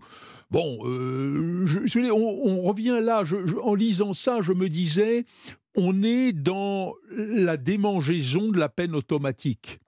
Euh, au fond, moi, je suis très favorable à ce que la peine soit adaptée aux circonstances, à l'homme. Qu'il n'y ait pas, si vous voulez, cette équivalence un peu d'une arithmétique inhumaine entre une faute qui, qui est réelle et, et une peine qui tomberait automatiquement. C'est un vieux débat, ça, parce que les peines planchées n'étaient pas autre chose que ces peines automatiques. Et je pense que le propos de Gérald Darmanin s'inspire un peu de ces peines planchées. Pour moi, la notion de personnalisation des peines, la notion d'analyse spécifique par un juge de la responsabilité d'un homme dans un cas déterminé, qui n'est pas la même que celle d'un autre qui aurait peut-être fait à peu près la même chose, est un point fondamental de la Mais là, il y a un point qui est particulier, c'est celui euh, d'un conducteur sous l'emprise de la drogue. Et vous parlez d'un d'homicide involontaire. Vous avez entendu les associations euh, euh, des, des protections des victimes qui disent ben oui, mais autant l'accident, lui, est involontaire, parce qu'on sait très bien qu'il n'a pas foncé exprès dans la voiture d'en face. En revanche,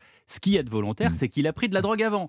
Donc, euh, Oui, mais comme- de, là, de là à dire que pour autant ça devient un homicide volontaire, ça n'est pas sérieux. C'est pas ce que j'ai dit et c'est Non, pas ce non. que disent les Non, associations. mais, mais il y a, c'est une circonstance aggravante. Il y a, je dirais, pour celui qui n'a pas bu, qui n'a qui n'a pas consommé de stupéfiants, il y a euh, peut-être une imprudence, peut-être une maladresse, mais j'allais dire rien de plus. Alors que celui qui s'est mis dans des circonstances qui potentiellement euh, renforce la, la probabilité d'un accident, on peut comprendre qu'il y ait là une Mmh. aggravation de son comportement.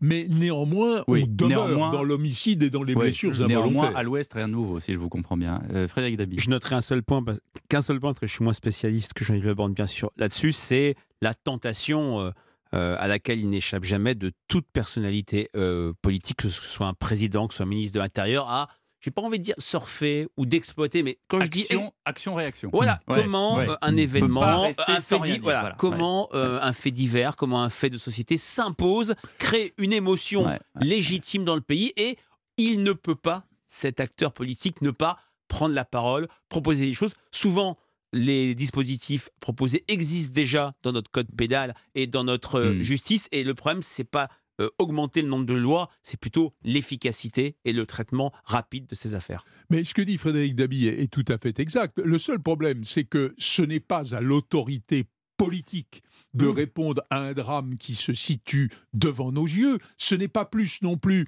à, j'allais dire, à l'autorité médiatique de faire un procès d'une manière prématurée. C'est le boulot de la justice. Et il faut lui faire confiance. Et nous suivons ça pas à pas en justement euh, en respectant les décisions de la justice, vous le savez très bien, sur notre antenne, ici à Europe 1, mon cher maître Leborn. Merci à vous, merci à vous. Merci. Frédéric Dabi, dans un instant le journal de 19h. Cinéma ensuite avec l'adaptation du roman Arrête avec tes mensonges qui sort mercredi en salle. Son auteur, Philippe Besson, sera avec nous en même temps que Victor Belmondo, un film qui interroge notamment sur l'homosexualité en province il y a 40 ans. Puis notre panorama du dimanche et place au ski cette saison. C'est d'ailleurs dans les trois vallées qu'on suit les mondiaux cette année. L'occasion de parler de ce sport fascinant qui repousse sans cesse les limites. À tout à l'heure. Europe Soir Weekend, Pierre de Villeneuve vous informe sur Europe 1. Dans un petit quart d'heure, on vous emmène au cinéma avec euh, Victor Belmondo et Philippe Besson, puisque c'est son roman qui est adapté au cinéma avec Arrête avec tes mensonges. Mais ça sera après votre journal. Bonsoir, Elam Medjahed. Bonsoir Pierre, bonsoir à tous. Europe 1, 19h. Et à la une, Pierre Palmade visé par une enquête pour détention d'images pédopornographiques. Les investigations ont été confiées à la brigade de protection des mineurs.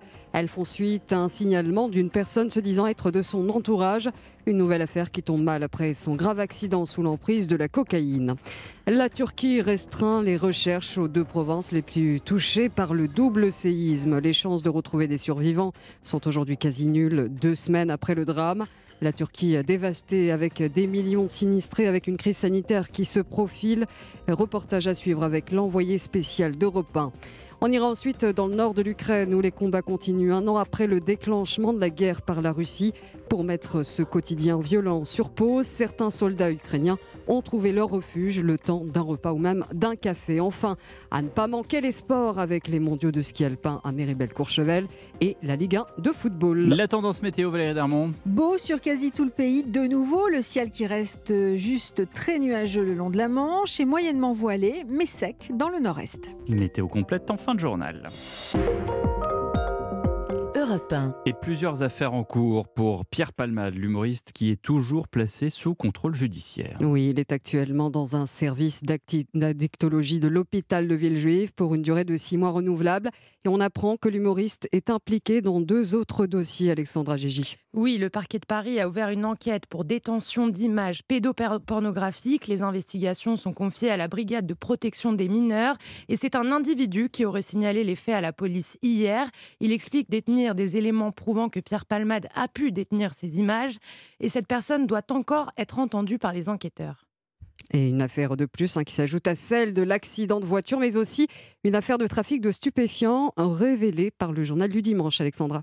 Oui, il a été auditionné par la brigade des stupéfiants en octobre 2021 dans une affaire qui implique aussi l'un des deux passagers appelé Sans bouger. Pierre Palmade était sorti libre au terme de cet interrogatoire, mais Sans bouger a lui été condamné à 12 mois de prison avec sursis et une interdiction d'entrer en contact avec Pierre Palmade, une peine tombée seulement quelques jours avant l'accident. Merci Alexandra Gégier. Plus d'une semaine après cet accident, Gérald Darmanin dit vouloir durcir les sanctions contre la conduite sous stupéfiants. Le ministre de l'Intérieur propose plusieurs pistes hein, aujourd'hui dans une interview publiée dans le journal du dimanche. Il envisage le retrait des 12 points du permis pour lutter contre la conduite sous drogue au lieu des 6 actuellement. Et Gérald Darmanin propose aussi de renommer en homicide routier les accidents mortels dus à la drogue et à l'alcool. Ouais, Gérald Darmanin qui est en déplacement en Corse ce week-end. Oui, une visite pour parler de l'avenir institutionnel de l'île. Il promet euh, 100 policiers et gendarmes supplémentaires sur place aussi dans les prochaines semaines. Une réunion entre élus corse et le gouvernement est prévue à Paris en fin de semaine. L'actualité politique, c'est aussi ces règlements de compte après des débats chaotiques à l'Assemblée nationale. Des échanges sur la réforme des retraites qui se sont terminés sans vote. Le texte atterrira au Sénat dans dix jours. Pour Olivier Dussopt, la France insoumise a tout raté dans le débat. Selon le ministre du Travail, la NUP se fracture. La moitié des socialistes ont déserté les rangs tellement ils avaient honte, dit-il. Côté syndicat, les reproches viennent du patron de la CGT. Philippe Martinez regrette la stratégie de la France insoumise de maintenir des milliers d'amendements. Euh, Selon lui, LFI n'a pas favorisé la clarté des débats. Après cette attaque contre LFI, Jean-Luc Mélenchon réagit sur son compte Twitter. Le leader des Insoumis appelle à oublier les propos diviseurs. Pour réussir le 7 mars, il faut être unitaire, écrit-il. Allusion à la prochaine journée de mobilisation. Une chose est sûre, ce passage au Palais Bourbon a laissé des traces. Geoffroy Roux de Bézieux, le président du MEDEF, était l'invité ce matin du grand rendez-vous européen CNews Les Échos. Je pense que la stratégie d'obstruction de la NUP et de la France insoumise n'est pas une bonne idée, même pour la cause qu'ils essayent de servir. Parce que d'abord, ils donnent un spectacle quand même qui est, lamentable, mais surtout, ils n'ont pas pu, les députés, discuter et voter surtout. Ça n'aide pas la démocratie, qui est déjà quand même plutôt mal en point euh, en France, comme d'ailleurs dans beaucoup de, de démocraties, donc je ne peux que le regretter. Après, sur le projet lui-même, en fait, on repart sur le projet du gouvernement, bon, qui a des défauts, des qualités, mais nous, notre position depuis le début, c'est euh, cette réforme, elle est douloureuse, mais elle est indispensable. Geoffroy Roux de Bézieux, le président du MEDEF, dans le grand rendez-vous à retrouver en intégralité sur le site europe1.fr. Ouais, et demain à 8h15, c'est Laurent Berger, le patron de la CFDT, qui sera l'invité de la matinale d'Europe 1 avec Sonia Mabrouk. Deux semaines après le double séisme, la Turquie arrête les recherches de survivants quasiment partout. Aucun nouveau survivant n'a été dégagé des ruines depuis plus de 24 heures. Les secours stoppent les fouilles dans une grande partie du pays, sauf dans les deux provinces les plus touchées, à savoir euh, Kahramanmaraş et Hatay. Le bilan humain s'élève à plus de 45 000 morts en Turquie et en Syrie voisine, sans compter la crise humanitaire qui se profile et sanitaire. Des millions de Turcs désormais sans logement doivent vivre dans des campements installés en urgence, parfois sans eau courante et dans une proximité propice aux épidémies. L'envoyé spécial d'Europe 1, Wilfried De Villers, s'est rendu dans ces camps de réfugiés. Reportage. Eileen à la Galle, c'est une infirmière bénévole qui lui a confirmé. Avec toute sa famille, ils vivent à 6 dans une tente d'une vingtaine de mètres carrés dans des conditions de vie particulièrement sommaires. Les salles de bain sont très sales, il n'y a pas d'eau courante, pas d'électricité. C'est très compliqué de trouver de l'eau pour se laver, on a aussi besoin de serviettes. Vivre dans ces tentes, c'est l'enfer. Dans les deux sols préfabriqués du camp qui servent de toilettes, les déchets jonchent le sol. Pour le docteur Lutfi Tekni, la situation est propice au développement de maladies, même si l'on ne constate pas d'épidémie sévère dans les camps. Les cas de diarrhée ont augmenté à cause des mauvaises conditions d'hygiène. Et comme nous sommes en hiver, de nombreuses personnes utilisent des poêles à bois. Et à cause du manque de circulation de l'air dans les tentes, de nombreuses personnes développent de l'asthme et des maladies pulmonaires. Le manque d'accès aux soins est aussi un problème majeur dans les régions les plus touchées par le séisme, comme pour cette mère de famille dont le fils a développé une infection au bas-ventre dans le camp d'Antioche. Elle doit faire 40 km pour trouver les pansements et les médicaments nécessaires pour le soigner. Dans le sud de la Turquie, Wilfried de Villers, Europe 1. La Turquie où se trouve euh, également le secrétaire d'État américain ce dimanche. Anthony Blinken a fait le déplacement pour témoigner du soutien des États-Unis à son allié au sein de l'OTAN.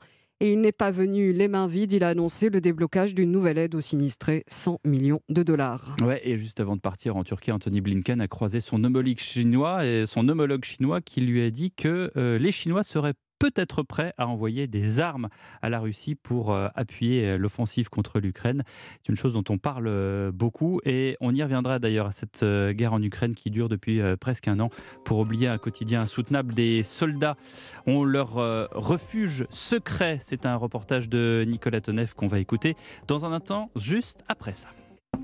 Europe Soir Weekend. Pierre de Villeneuve. Et le retour d'Elam Medjed pour le journal de 19h. euh, Et on prend la direction Elam du nord de l'Ukraine. Et oui, sur place, les militaires ukrainiens tentent d'oublier l'horreur, retrouver un semblant de vie normale le temps d'un soir à 40 km de Barmout, épicentre des combats dans le nord. Kramatorsk abrite un lieu refuge pour les soldats en repos ou en, permission. L'endroit, fréquenté aussi par de rares civils, civil doit être tenu secret pour des raisons de sécurité. Reportage sur place de l'envoyé spécial d'Europe 1, Nicolas Tonev. Les vastes banquettes noires ceinturent les tables de bois clair. Au fond de l'établissement, une cheminée offre sa chaleur. Des vapeurs de chicha s'élèvent, troublant de leurs nuages l'éclairage tamisé. Le pizzaiolo s'affaire, de la normalité. Mais les clients sont en treillis, parfois armés d'une kalachnikov, d'un fusil de précision ou d'un revolver à la ceinture. Instant de douceur, des mains qui se serrent, des corps qui se rapprochent, des baisers échangés avec les femmes ou les petites amies. Parfois, ce sont des tablés plus graves, des visages fermés, qui entament une discussion sur la dernière bataille vécue. Les serveuses s'affairent eau, café, thé ou compote, un jus de fruits macérés local. L'alcool est banni, les bouteilles de mousseux servent à la décoration. Les bons moments sont courts, comme une illusion. Plus de service à partir de 19h30, fermeture un peu avant 20h. Dehors, il fait nuit noire, la ville est morte. C'est bien la guerre qui dirige la vie. À Kramatorsk, Nicolas Tonev, Europe 1. Et on passe au sport. On va bien sûr parler de football dans un instant, mais un autre événement sportif juste avant clap de fin pour les mondiaux de ski alpin à Méribel-Courchevel. Dernière épreuve aujourd'hui avec le slalom masculin. C'est le Norvégien Henrik Christoffersen qui a décroché le titre mondial. Le Français Clément Noël, champion olympique de la discipline, n'a pu faire mieux que quatrième à seulement 3 centièmes du podium. Le skieur de Val d'Isère, forcément frustré. 3 centièmes, euh, c'est- très très peu. J'aurais pu les trouver à peu près partout, que ce soit en deuxième manche ou en première manche, surtout en première manche. Enfin voilà, on ne peut pas refaire la course. Il faut bien qu'il y ait une personne qui soit quatrième au final. C'est dommage que ce soit moi parce qu'on est en France et euh, le public était vraiment euh, au rendez-vous. C'était une ambiance de dingue. Et il manque la cerise sur le gâteau d'avoir la médaille pour finir cette quinzaine. C'est un peu frustrant. Clément Noël au micro d'Axel May, envoyé spécial d'Europe 1.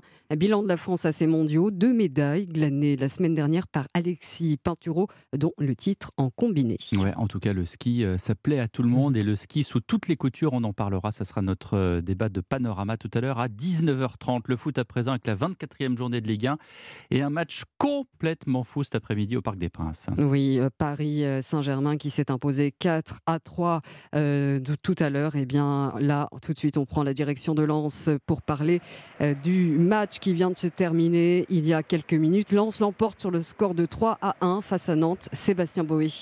Oui, et le RC Lens renoue avec le succès après une série de 4 matchs en victoire, mais dans leur stade Bollard, les Lensois sont intraitables depuis le début de saison. 12 matchs pour 11 victoires à la clé. Cet après-midi, c'est le FC Nantes qui est tombé. Des Nantais menés 2-0 après 36 minutes de jeu avec des buts Lensois signés Machado et Adrien Thomasson. C'est Florent Mollet qui a réduit l'écart à la 41e minute. Puis en seconde période, les Nantais ont reculé, ont semblé dépassés trois jours après leur match d'Europa League en Italie face à la Juventus Turin.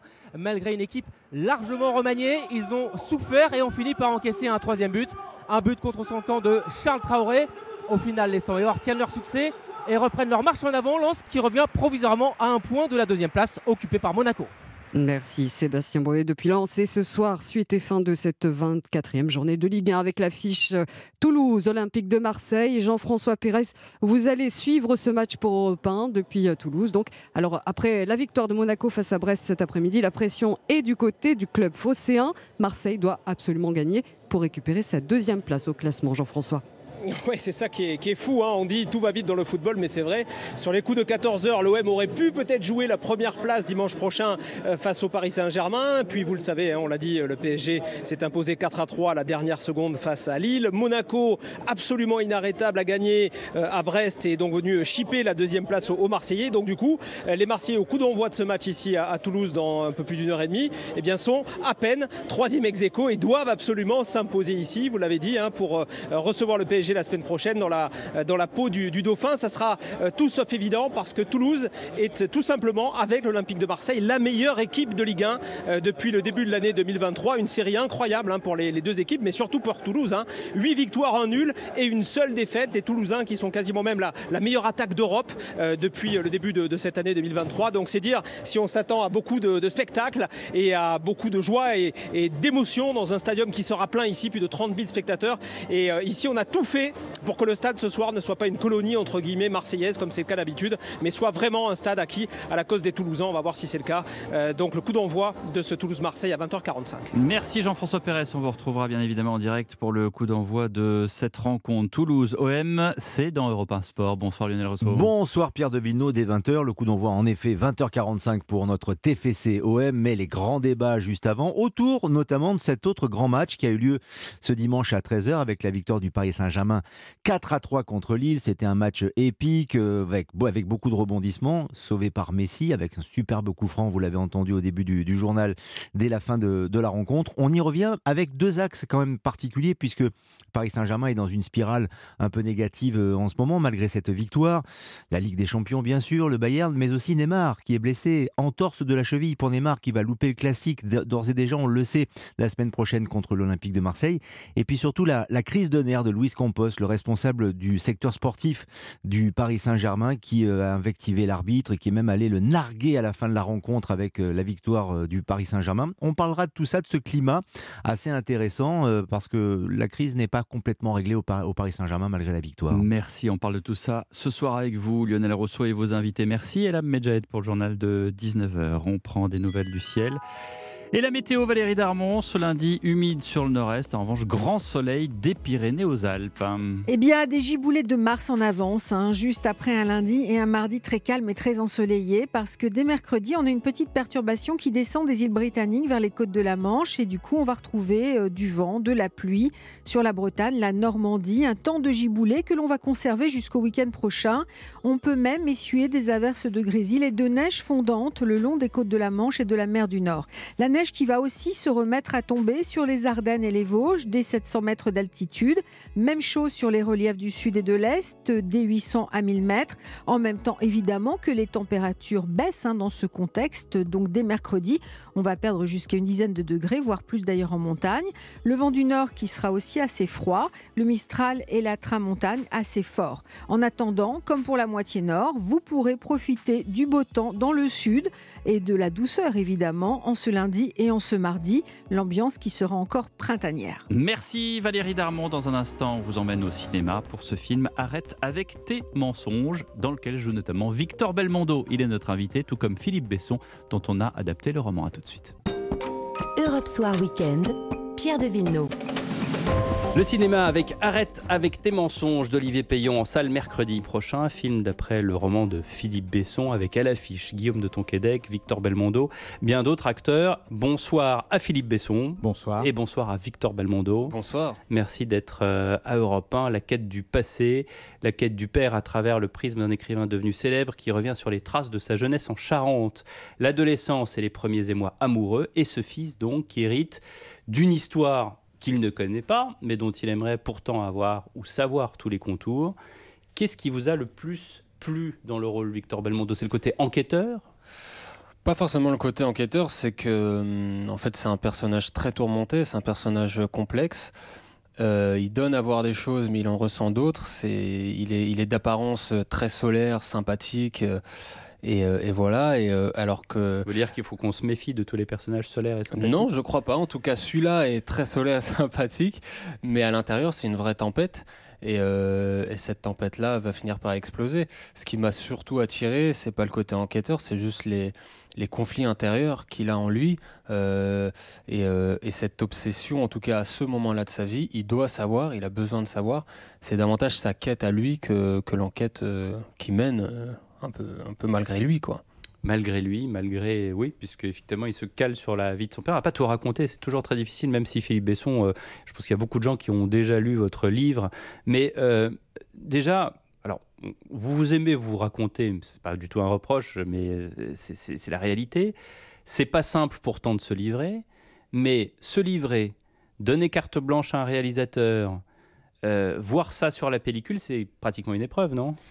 Ça pourrait être une épreuve et en l'occurrence c'est très gratifiant. Alors je ne vais pas vous mentir, c'est évidemment déroutant quand on voit sa propre histoire sur un écran de cinéma, quand on voit quelqu'un qui a une certaine ressemblance avec soi. Je parle de Guillaume de Tonquédec qui interprète euh, l'écrivain. Évidemment, on est un peu troublé et ému, euh, mais en même temps, moi d'abord j'ai pas de problème avec la dépossession. Quand on écrit un livre et qu'on accepte de le publier, on sait que d'autres vont s'en emparer et qui vont former des propres images, leurs images mentales sur cette histoire-là. Mais c'est là où c'est très complexe, oui, bien sûr, parce mais... qu'on vous impose des images. Oui, mais justement, celles qui sont imposées, elles ont la, vertu d'être, euh, comment dirais-je, universelles. C'est-à-dire que tout d'un coup, Olivier, il a fait un film qui renvoie un miroir à chacun d'entre nous. Parce que qu'est-ce que ça pose comme question?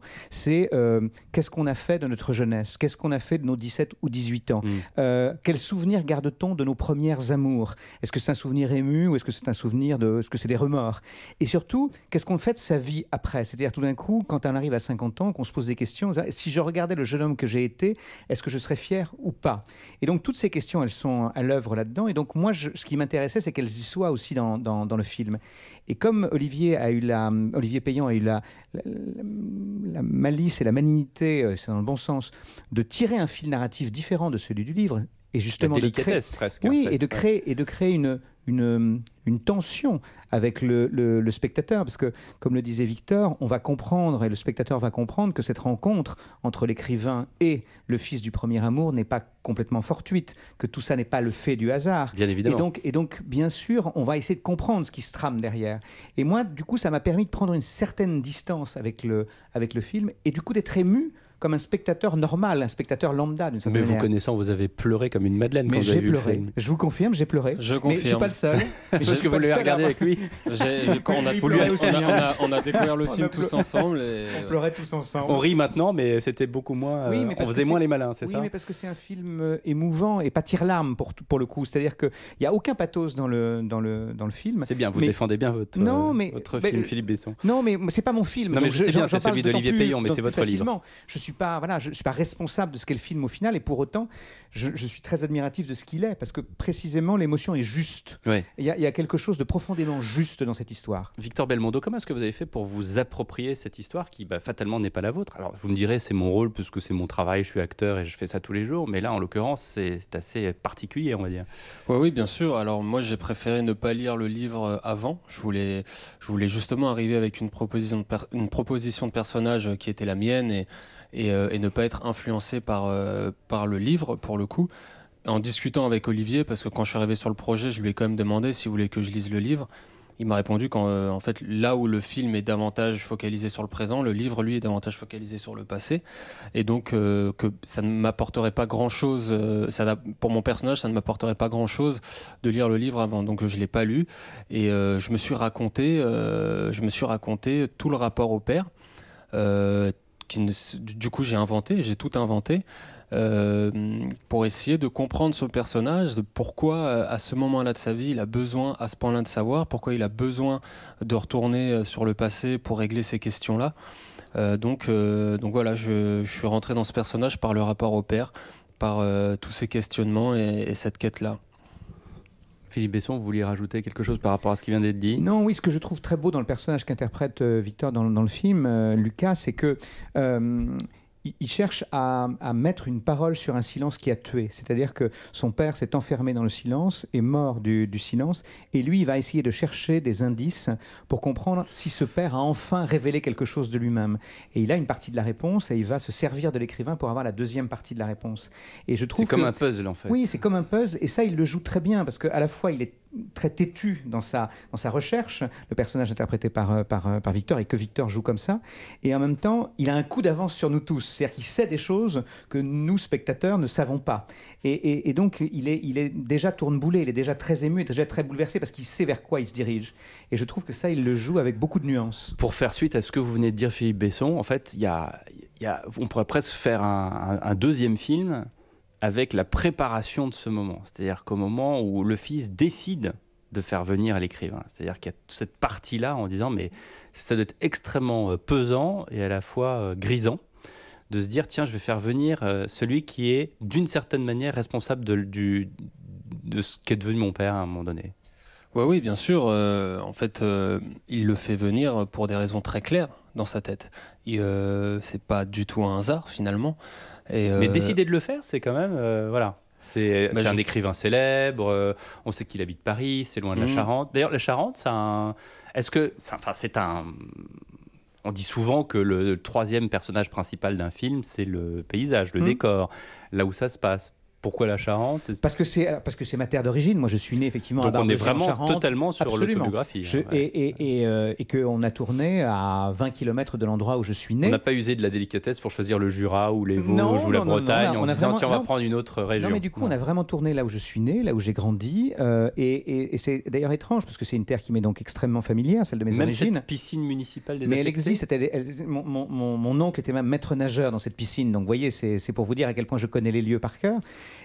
Et ça, ça m'intéressait parce que, justement, ce qui est euh, extraordinaire dans le travail d'Olivier, c'est qu'il a magnifié cet endroit. Parce que, vous savez, quand vous le connaissez, vous le regardez de très près, vous le voyez pour ce qu'il est. Vous voyez ou- plus. Voilà. Ou vous voyez plus du tout. Et là, tout d'un coup, on le regarde de manière beaucoup plus distanciée et minérale. Et c'est très réussi de ce point de vue-là. Et en même temps, c'est l'incarnation de la province. C'est-à-dire que ça raconte ça aussi, ce film. C'est l'idée de quelqu'un qui décide de s'extraire de sa province et de sa condition, Mm. qui cherche une forme d'affranchissement et d'émancipation. C'est le jeune homme de 17 ans qui dit Je vais partir et qui finalement deviendra écrivain, quand l'autre, celui qu'il aime, lui, est condamné à rester auprès de la terre des origines.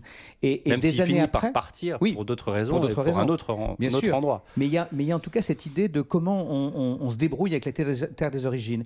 Et dans l'âge adulte, c'est pareil. L'écrivain revient un peu contre son gré, là, dans cet endroit où il s'est senti si mal. Oui, mais enfin, Et- ça l'aimante aussi. Bien sûr, il veut, il veut y aller pour essayer de comprendre pourquoi on l'attire là, évidemment.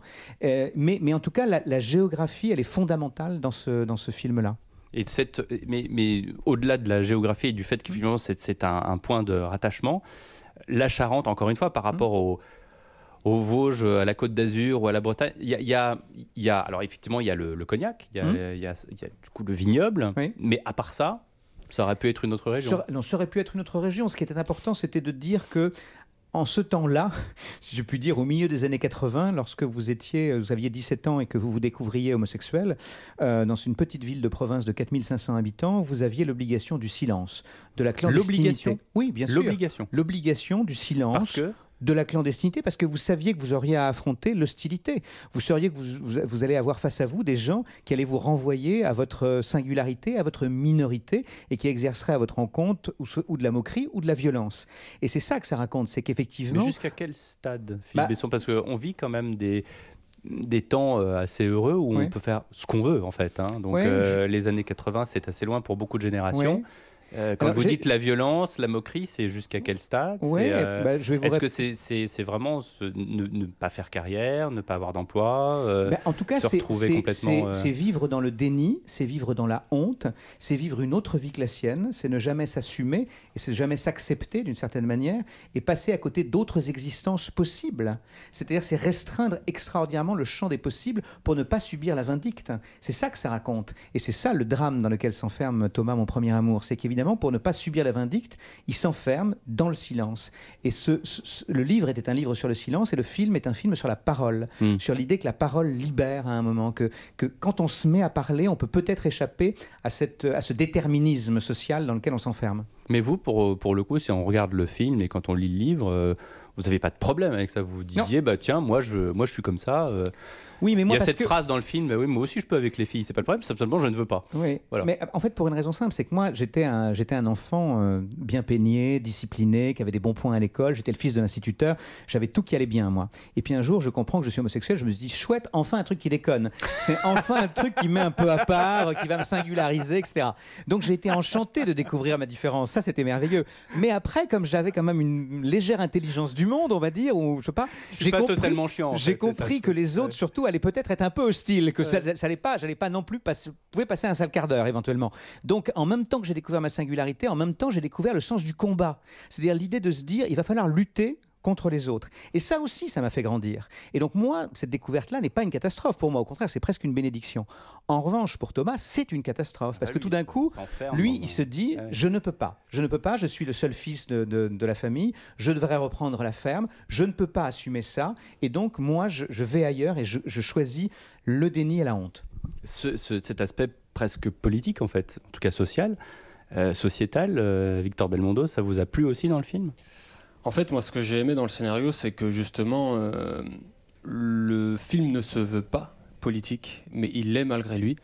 Et, euh, et le film n'en fait pas une question du tout, c'est juste deux êtres qui s'aiment, c'est euh, une histoire d'amour.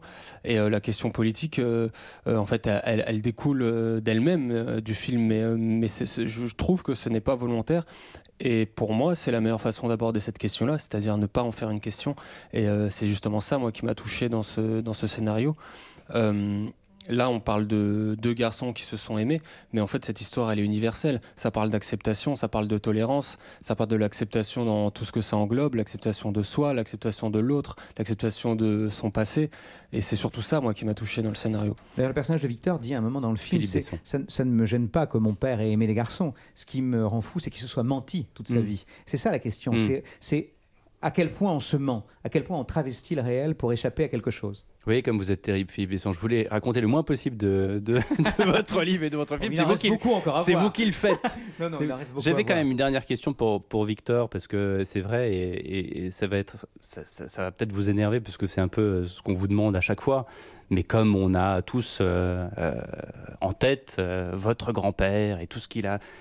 Enfin, ce film-là, il est assez, assez loin de ce que Jean-Paul Belmondo a fait. C'est-à-dire qu'on on voudrait savoir quand est-ce que vous allez nous faire euh, le marginal, le professionnel, euh, etc., etc. Moi, je sais pas. Ça, c'est lui qui l'a fait, c'est sa carrière, c'est son chemin. Est-ce qu'il n'y a pas un- une dynastie à suivre d'une certaine manière Ça ça n'empêche pas de faire des films comme celui-ci, mais... euh, Non, non, je crois que ce qu'il vous a êtes quand même très loin. Ce qu'il a fait lui appartient et, et c'est magnifique. Et moi, ce que je fais, ce que je ferai euh, m'appartient et m'appartiendra. Et c'est deux chemins bien différents. Qu'est-ce que vous aimez le plus dans le cinéma, Victor Belmondo? Ce que j'aime le plus? Qu'est-ce que vous avez comme film, comme type de film? Ah, les, ciné- les, les films que j'aime le plus. Moi, les- le réalisateur qui m'a donné envie de faire du cinéma, c'est Scorsese. C'est euh, De Niro dans les films de Scorsese. C'est en découvrant De Niro dans les films de Scorsese que j'ai voulu, euh, que j'ai voulu faire du cinéma. ouais. Et puis moi, si je peux ajouter quelque chose sur Victor, justement, ce qui est, ce qui est beau avec Victor, c'est qu'il, euh, non seulement il renie pas du tout son héritage et, et la lignée à laquelle il appartient, et il en est très fier, il a raison d'en être très fier, mais en même temps, justement, il a, il a su prendre la bonne distance. Et mon petit doigt me dit que je pense qu'après ce film-là, Arrête avec tes mensonges, on l'appellera Victor, et pas forcément Belmondo. Voilà, on va, on va découvrir Victor. Merci monsieur, formidable. merci monsieur l'avocat d'avoir été là pour le sauver. maître. Merci, Et en attendant, on peut aller voir Arrête avec tes mensonges d'Olivier Payon et c'est en salle mercredi. Merci messieurs. Merci beaucoup. Et dans un instant, tous au ski. Europe Soir Weekend, Pierre de Villeneuve. 19h33 sur Europe 1, nous sommes ensemble jusqu'à 20h et on vous emmène au ski pour ce panorama avec mes invités Jean-Luc Bock qui est maire de la Plaine Tarentaise, président de l'Association nationale des maires des stations de montagne, président de France Montagne, Arthur Rock, le cofondateur de Campsider, enseigne d'équipements sportifs d'occasion et Günther Doll qui est le tout nouveau PDG de l'Aqua Sport. Ce ski, ce ski, il s'est dernièrement et ces années, ces dernières années beaucoup démocratisé. Il n'est plus l'apanage de très riches qui se rendent à Gstaad, à Saint-Moritz ou à Aspen. Tatiana Geselman a suivi des skieurs à Gérardmer dans les Vosges. Reportage. Casque de ski vissé sur la tête, Noah et Lola dévalent les pistes bleues à toute vitesse. C'était super. Franchement, je me suis éclatée. C'était génial. Avec au matin les cours du l'ESF sur les pistes et tout, c'est trop bien. Il faut dire que la neige est enfin là. Après un début d'hiver difficile, 30 cm en moyenne sur la station, Aurélie, la maman, ne regrette pas d'avoir fait 500 km de route depuis Valenciennes pour venir dans les Je Vosges. voulais passer un petit moment tous ensemble et on a bien réussi cette semaine avec le soleil. Et c'est une station qu'on recommande en tout cas. Une station de moyenne montagne, réputée pour son ambiance familiale et ses prix abordables, 31,50€ pour un forfait journée complète, de quoi attirer les touristes. On trouve qu'il y a un peu plus de monde que par rapport aux années précédentes. Même s'il se refuse à donner des chiffres, Benoît Perrin, le directeur de la station, le confirme, les réservations battent leur plein. Pour l'instant, la fréquentation au rendez-vous. Et les réservations sont encourageantes pour la semaine prochaine. Mais avec un mercure qui devrait dépasser les 15 degrés la semaine prochaine, la neige risque de disparaître à nouveau. Gérard May, Tatiana Geiselman, Europe 1. Eh oui, bah ça évidemment, on peut pas non plus prévoir la météo à chaque fois. Bonsoir Jean-Luc Bock. Bonsoir. Merci d'être avec nous, maire de la Plagne, président de France Montagne. Euh, Là en ce moment, il fait très très beau, je crois. hein.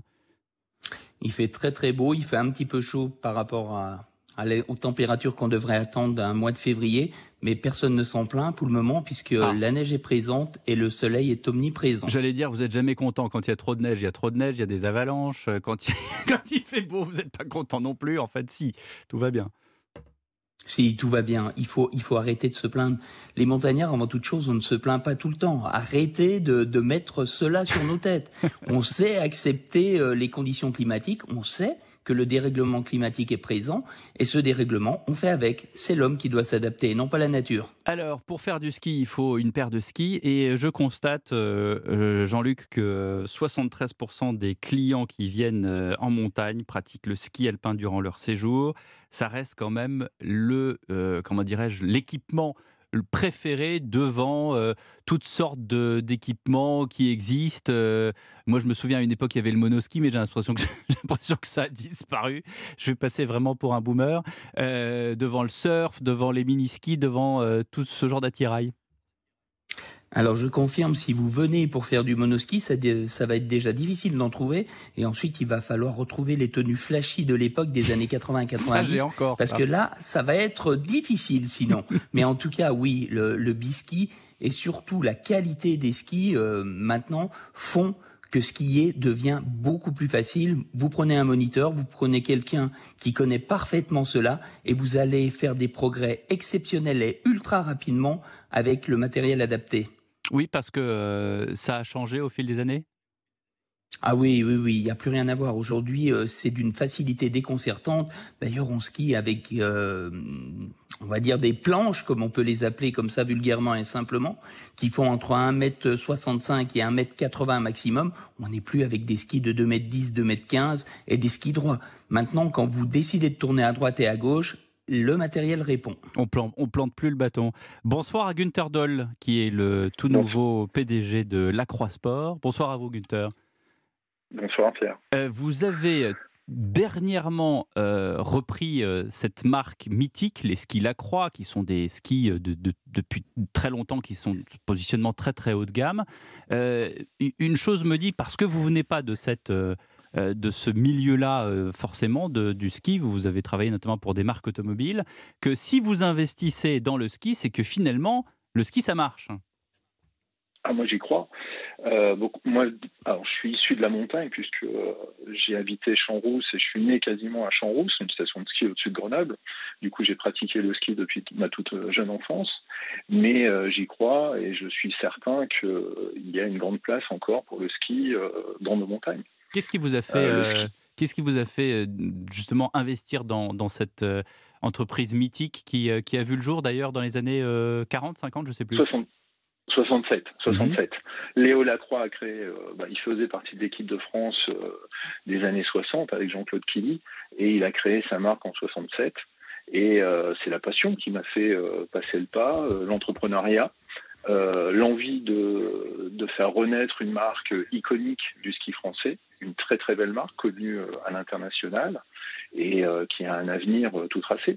Est-ce que pour autant, quand on investit dans une marque comme celle-ci, on se dit le ski se démocratise, donc je vais devoir quand même aussi faire de l'entrée de gamme, comme on dit? Alors, il se démocratise. euh, après, chacun a sa place. Il y a des marques qui font euh, très bien le- l'entrée de gamme, du milieu de gamme. Nous, on a une position qui a toujours été le haut de gamme. Euh, et il faut qu'on reste dans notre niche. On est, on va pas aller se battre sur un secteur qui n'est pas le nôtre. Euh, ce serait pas, euh, on ne serait pas accepté. Et les clients ne comprendraient pas. Nous, il faut qu'on reste sur notre segment haut de gamme, des skis faits avec la tradition, des skis avec noyau bois, de bonne qualité. On a déjà suffisamment à, à faire, à réfléchir au ski de demain.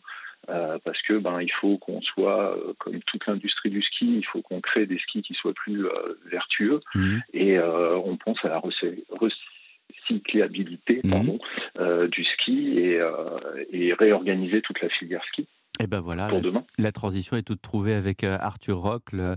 Bonsoir, vous êtes cofondateur de Campsider. Euh, alors vous, justement, le recyclage, ça vous connaît puisque euh, le ski a plusieurs vies. Oui, bonsoir Pierre. Oui, effectivement, euh, pour nous, euh, le ski a, une- a s- plusieurs vies. Euh, nous, Campsider, on est vraiment une plateforme spécialisée euh, pour acheter et vendre ces équipements de sport de seconde main, et notamment euh, tout euh, ce qui touche au ski, qui est une grosse partie de notre activité aujourd'hui.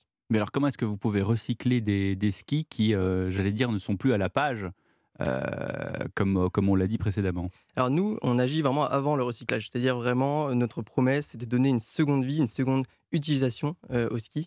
Et en fait, on se rend compte aujourd'hui que grâce aux marques qui font un travail remarquable justement sur la durabilité des produits et spécifiquement sur les sports d'hiver sur lesquels on parle de produits qui sont conçus pour durer, bah, ces équipements se prêtent vraiment à avoir une seconde vie et nous on est là pour faciliter cela, principalement voilà, en ligne. en proposant finalement une expérience nouvelle vis-à-vis des, des, plateformes généralistes qui le font depuis plusieurs dizaines d'années. Jean-Luc Bock, je crois savoir, en France, il y a quand même une tradition où les gens n'achètent pas trop leur matériel, ils vont plutôt faire de la location. Oui, on a, on a beaucoup de locations, ce qui facilite aussi le déplacement des personnes, parce que quand vous partez en famille, si vous partez en train, en avion ou en voiture, euh, tout cela est encombrant. Et donc, on a pris l'habitude au fil du temps, puisque 70% de notre clientèle est d'abord française, bah, de louer le matériel sur place, puisque comme ça, vous avez les derniers modèles qui sont sortis, vous avez les explications techniques, et c'est beaucoup moins encombrant, en tout cas, lors du déplacement. Mais alors du coup, euh, comment est-ce qu'on comprend que d'autres pays, euh, dans d'autres pays, on investit dans des planches qu'on garde d'ailleurs peut-être plusieurs années? On, peut le faire, on le fait, les professionnels le font et changent de matériel tous les deux ou trois ans. Mais en tout cas, c'est un choix qui a été fait en France. L'allocation simplifie aussi euh, l'utilisation et comme ça, vous avez tout le temps la dernière technologie avec vous et vous ne pouvez pas dire que c'est le matériel qui est en cause. Ça rappelle les bronzés. Ça rappelle les bronzés. Euh, Günther Doll, dans euh, votre gamme de skis, c'est ça qui est assez dément, c'est qu'aujourd'hui, euh, on a euh, des skis pour la rando, des skis pour le slalom, des skis pour la descente. Ça a toujours existé, mais j'ai l'impression que c'est encore plus perfectionné aujourd'hui. Toutes les, toutes les pratiques ont été poussées à l'extrême. Aujourd'hui, un ski de course, un ski de carving, du freeride, il faut qu'il soit extrêmement performant. Et euh, les utilisateurs euh, exigent la performance. Et du coup, nous, on se doit de, donner le meilleur de nous-mêmes. Et alors, du coup, on travaille, par exemple, un ski de, un rando, il va être beaucoup plus euh, léger qu'un ski de slalom, par exemple, qui est un ski lourd et à la fois court, c'est ça? C'est ça, un ski court, massif, qui, tient bien sur la piste, même sur des pistes glacées.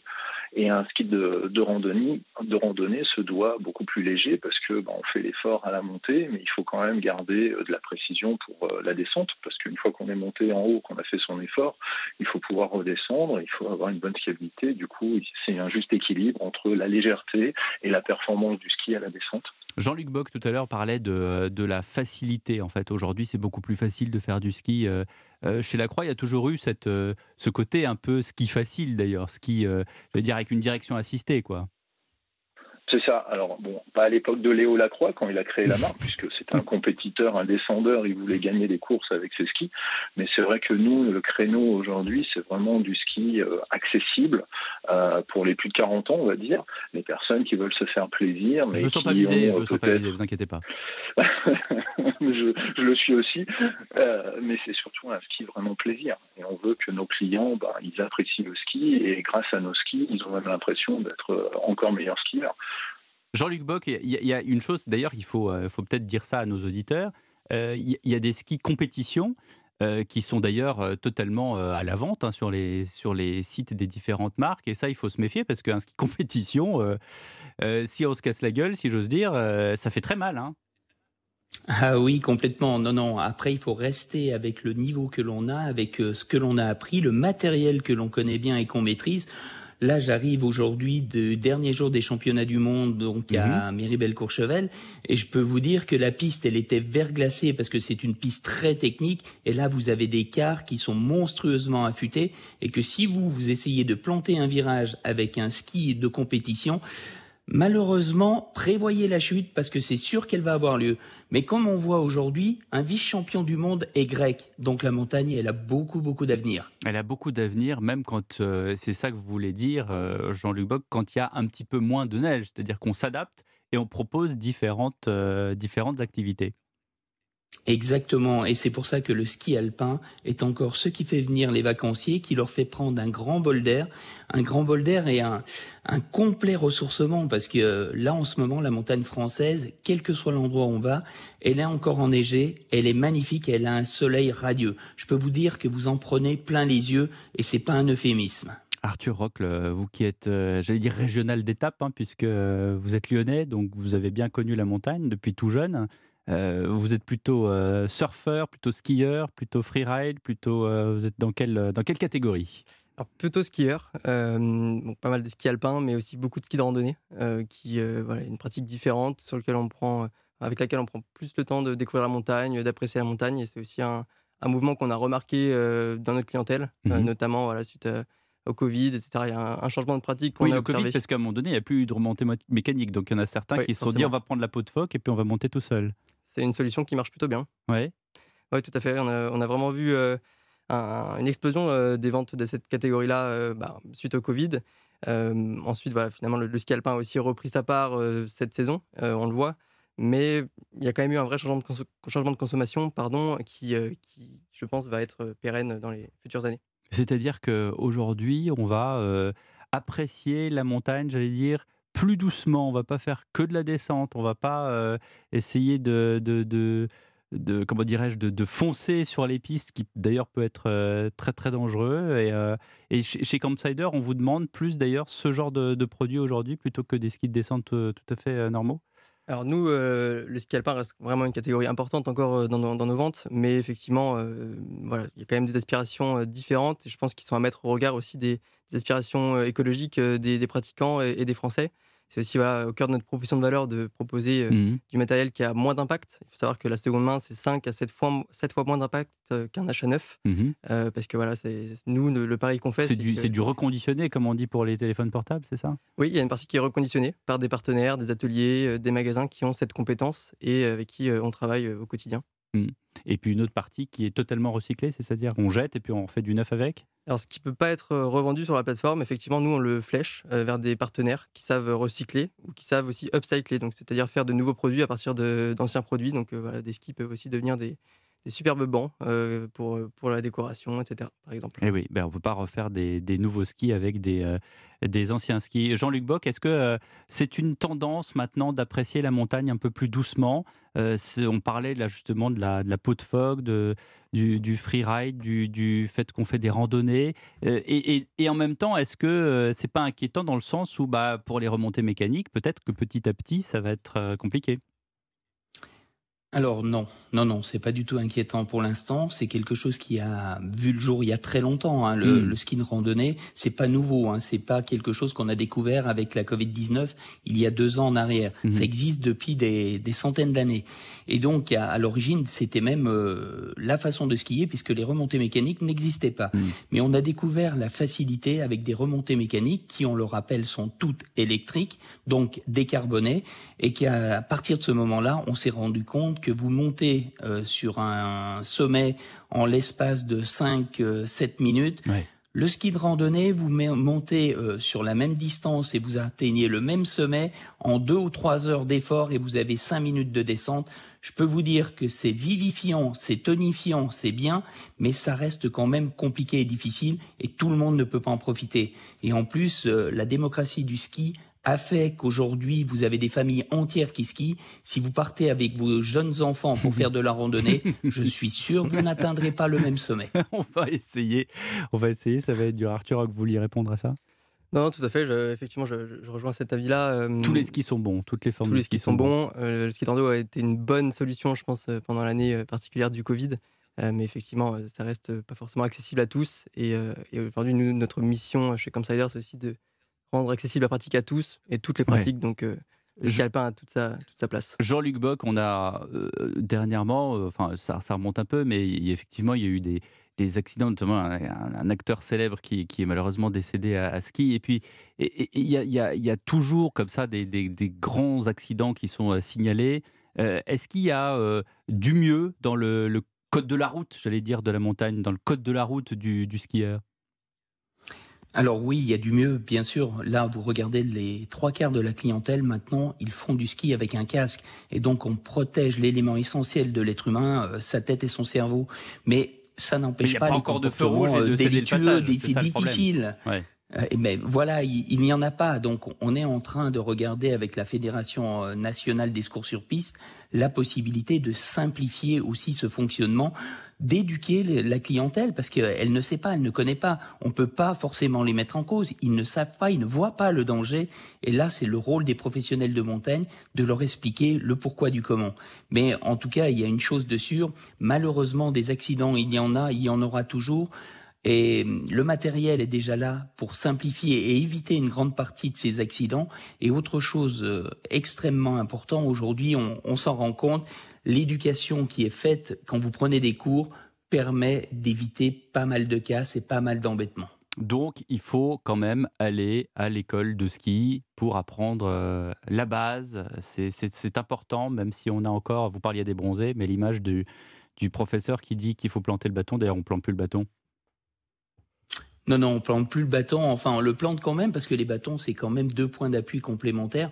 Mais c'est vrai qu'aujourd'hui, le matériel a fait un tel progrès, a tellement avancé que c'est beaucoup plus simple que ça ne l'était il n'y a encore que quelques années en arrière. Mais le moniteur Mais est ça important. n'empêche pas. Ouais. Mais ça n'empêche pas qu'il faut faire attention. Et je dirais que les accidents de ski, euh, comme les avalanches euh, en montagne, c'est exactement le même traumatisme qui est perçu par le grand public que les accidents avec un requin euh, en mer ou dans l'océan. C'est quelque chose qui traumatise les esprits et qui fait penser que c'est extrêmement dangereux. Mais je rassure tout le monde, la montagne est ultra sécurisée par les pisteurs qui sont là, mais ne jamais oublier que l'être humain est moins fort que la nature. Ouais, et donc, toujours, quand on va dans une zone qu'on connaît pas ou un peu dangereuse, toujours prendre un moniteur avec soi, toujours euh, euh, compter là-dessus, sur les professionnels. Oui, les professionnels sont là pour vous aiguiller, pour vous aider, pour vous orienter et pour sécuriser les domaines. Vous avez des, des moniteurs de ski qui sont là pour vous apprendre, vous avez des pisteurs secouristes qui sont là pour vous expliquer quelles sont les zones qu'il faut éviter absolument. Et quand on met des filets, quand on a euh, des risques d'avalanche, quand on a de la sécurité qui est mise en place, c'est pas simplement pour décorer la montagne, c'est tout simplement pour protéger la clientèle, puisqu'il y a une chose qui est très importante. On parle tout le temps de la montagne aménagée, elle représente 2% de la montagne française. Donc ces 2% permettent d'a- d'accepter et de faire skier des gens qui veulent la fréquenter, permettent aussi de protéger 98% de cette montagne française qui est totalement naturelle. Günther Doll, vous euh, avez euh, la chance d'avoir assisté euh, au mondiaux de ski à Courchevel. Je crois que vous y êtes encore et vous étiez tout à l'heure avec euh, le, très célèbre et monumental Léo Lacroix qui, euh, qui a fondé ce- cette, cette marque. Quand, il, quand vous êtes allé le voir pour la première fois en lui disant j'aimerais euh, j'aimerais reprendre les skis Lacroix, il vous a dit quoi? Alors, ça lui appartenait plus puisque lui, il avait revendu, euh, il l'a revendu dans les années 90. Euh, mais c'est vrai que moi, ça a été euh, ma première démarche, ça a été de reprendre le contact avec lui et euh, comprendre sa vision, comprendre euh, pourquoi il avait créé sa marque et c'était euh, primordial. Euh, Aujourd'hui, on a passé une très bonne journée je tenais à dire que c'est un rendez-vous qui est euh, extrêmement important aussi pour le ski français et pour la France d'accueillir pour la quatrième fois les championnats du monde. C'était un, événement, puisqu'il vient de se finir ce soir, c'était un événement extraordinaire qui s'est déroulé dans des conditions fantastiques, avec une neige excellente, euh, un grand soleil, et c'est vrai que ça a été une vraie fête du ski, et de voir tous ces champions, puisqu'il n'y avait pas que Léo aujourd'hui, euh, rassemblés euh, autour d'une fête du ski comme ça, c'est c'est juste époustouflant. Époustouflant. L'économie du ski, j'allais dire, j'allais vous appeler Léo Lacroix, Günther Doll. L'éc- L'économie du- du- d'une d'une fabrique, d'une d'une entreprise comme la vôtre, c'est quoi? C'est Oui. combien de personnes? Combien d'em- combien d'emplois? Comment ça marche? Alors nous, on est reparti euh, en mode start-up. On est une petite dizaine de personnes euh, dans le projet. Euh, on a un objectif, euh, puisque la marque avait euh, cessé pendant une saison de livrer les magasins à cause du Covid, euh, et on subit une, une vraie crise de l'approvisionnement des matières premières euh, aujourd'hui pour construire le, le ski. Euh, on est touché. Beaucoup de marques cet hiver n'ont pas pu livrer les, les boutiques en temps et en heure pour les vacances de Noël et continuent encore à livrer du matériel. C'est une vraie difficulté. Et euh, aujourd'hui, c'est un, un challenge au, quotidien de relancer une marque comme La Croix.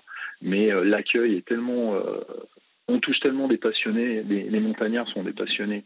Et que ce soit les magasins, que ce soit les clients, ils sont fidèles et ils attendent la marque avec impatience et ont découvert une nouvelle collection. Ils ont été charmés.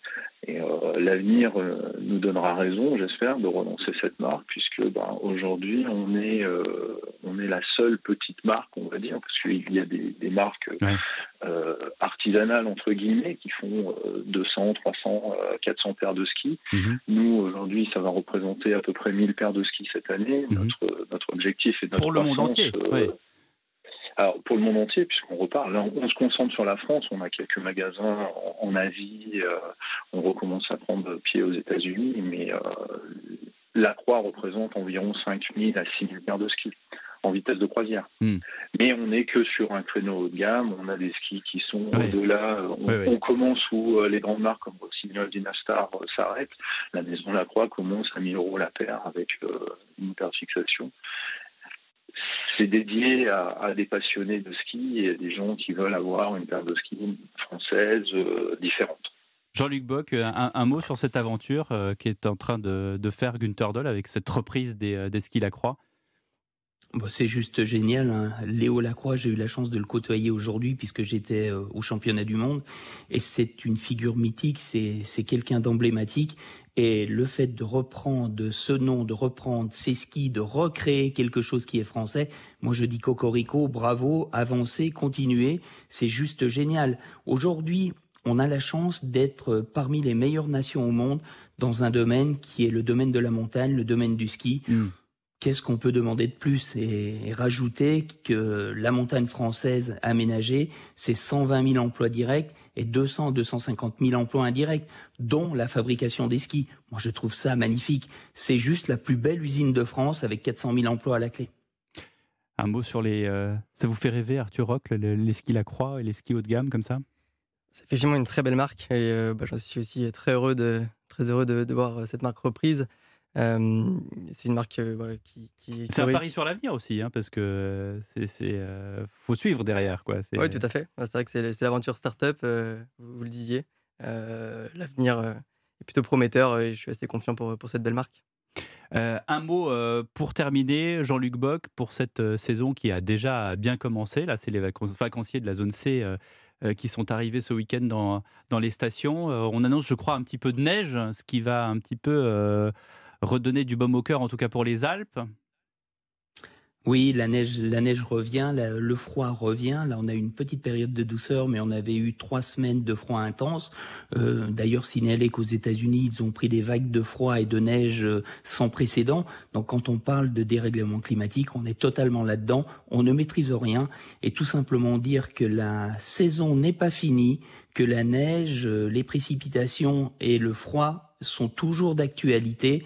Donc ne croyez pas par rapport aux températures qu'il a fait pendant ces 15 jours sur les championnats du monde de Méribel et Courchevel que ça va durer. La montagne, elle est toujours plus forte que nous et c'est elle qui décide quand le froid et la neige reviennent. La montagne, ça vous gagne. Il nous manque Barry White, mais bon, c'est pas grave, on le, on le proposera la Eh ben, prochaine on, fois. on a relancé le slogan La montagne, ça vous gagne avec France Montagne. Mais on a changé un petit peu la musique. C'était un petit peu plus démodé de Barry White, même si j'adorais à l'origine.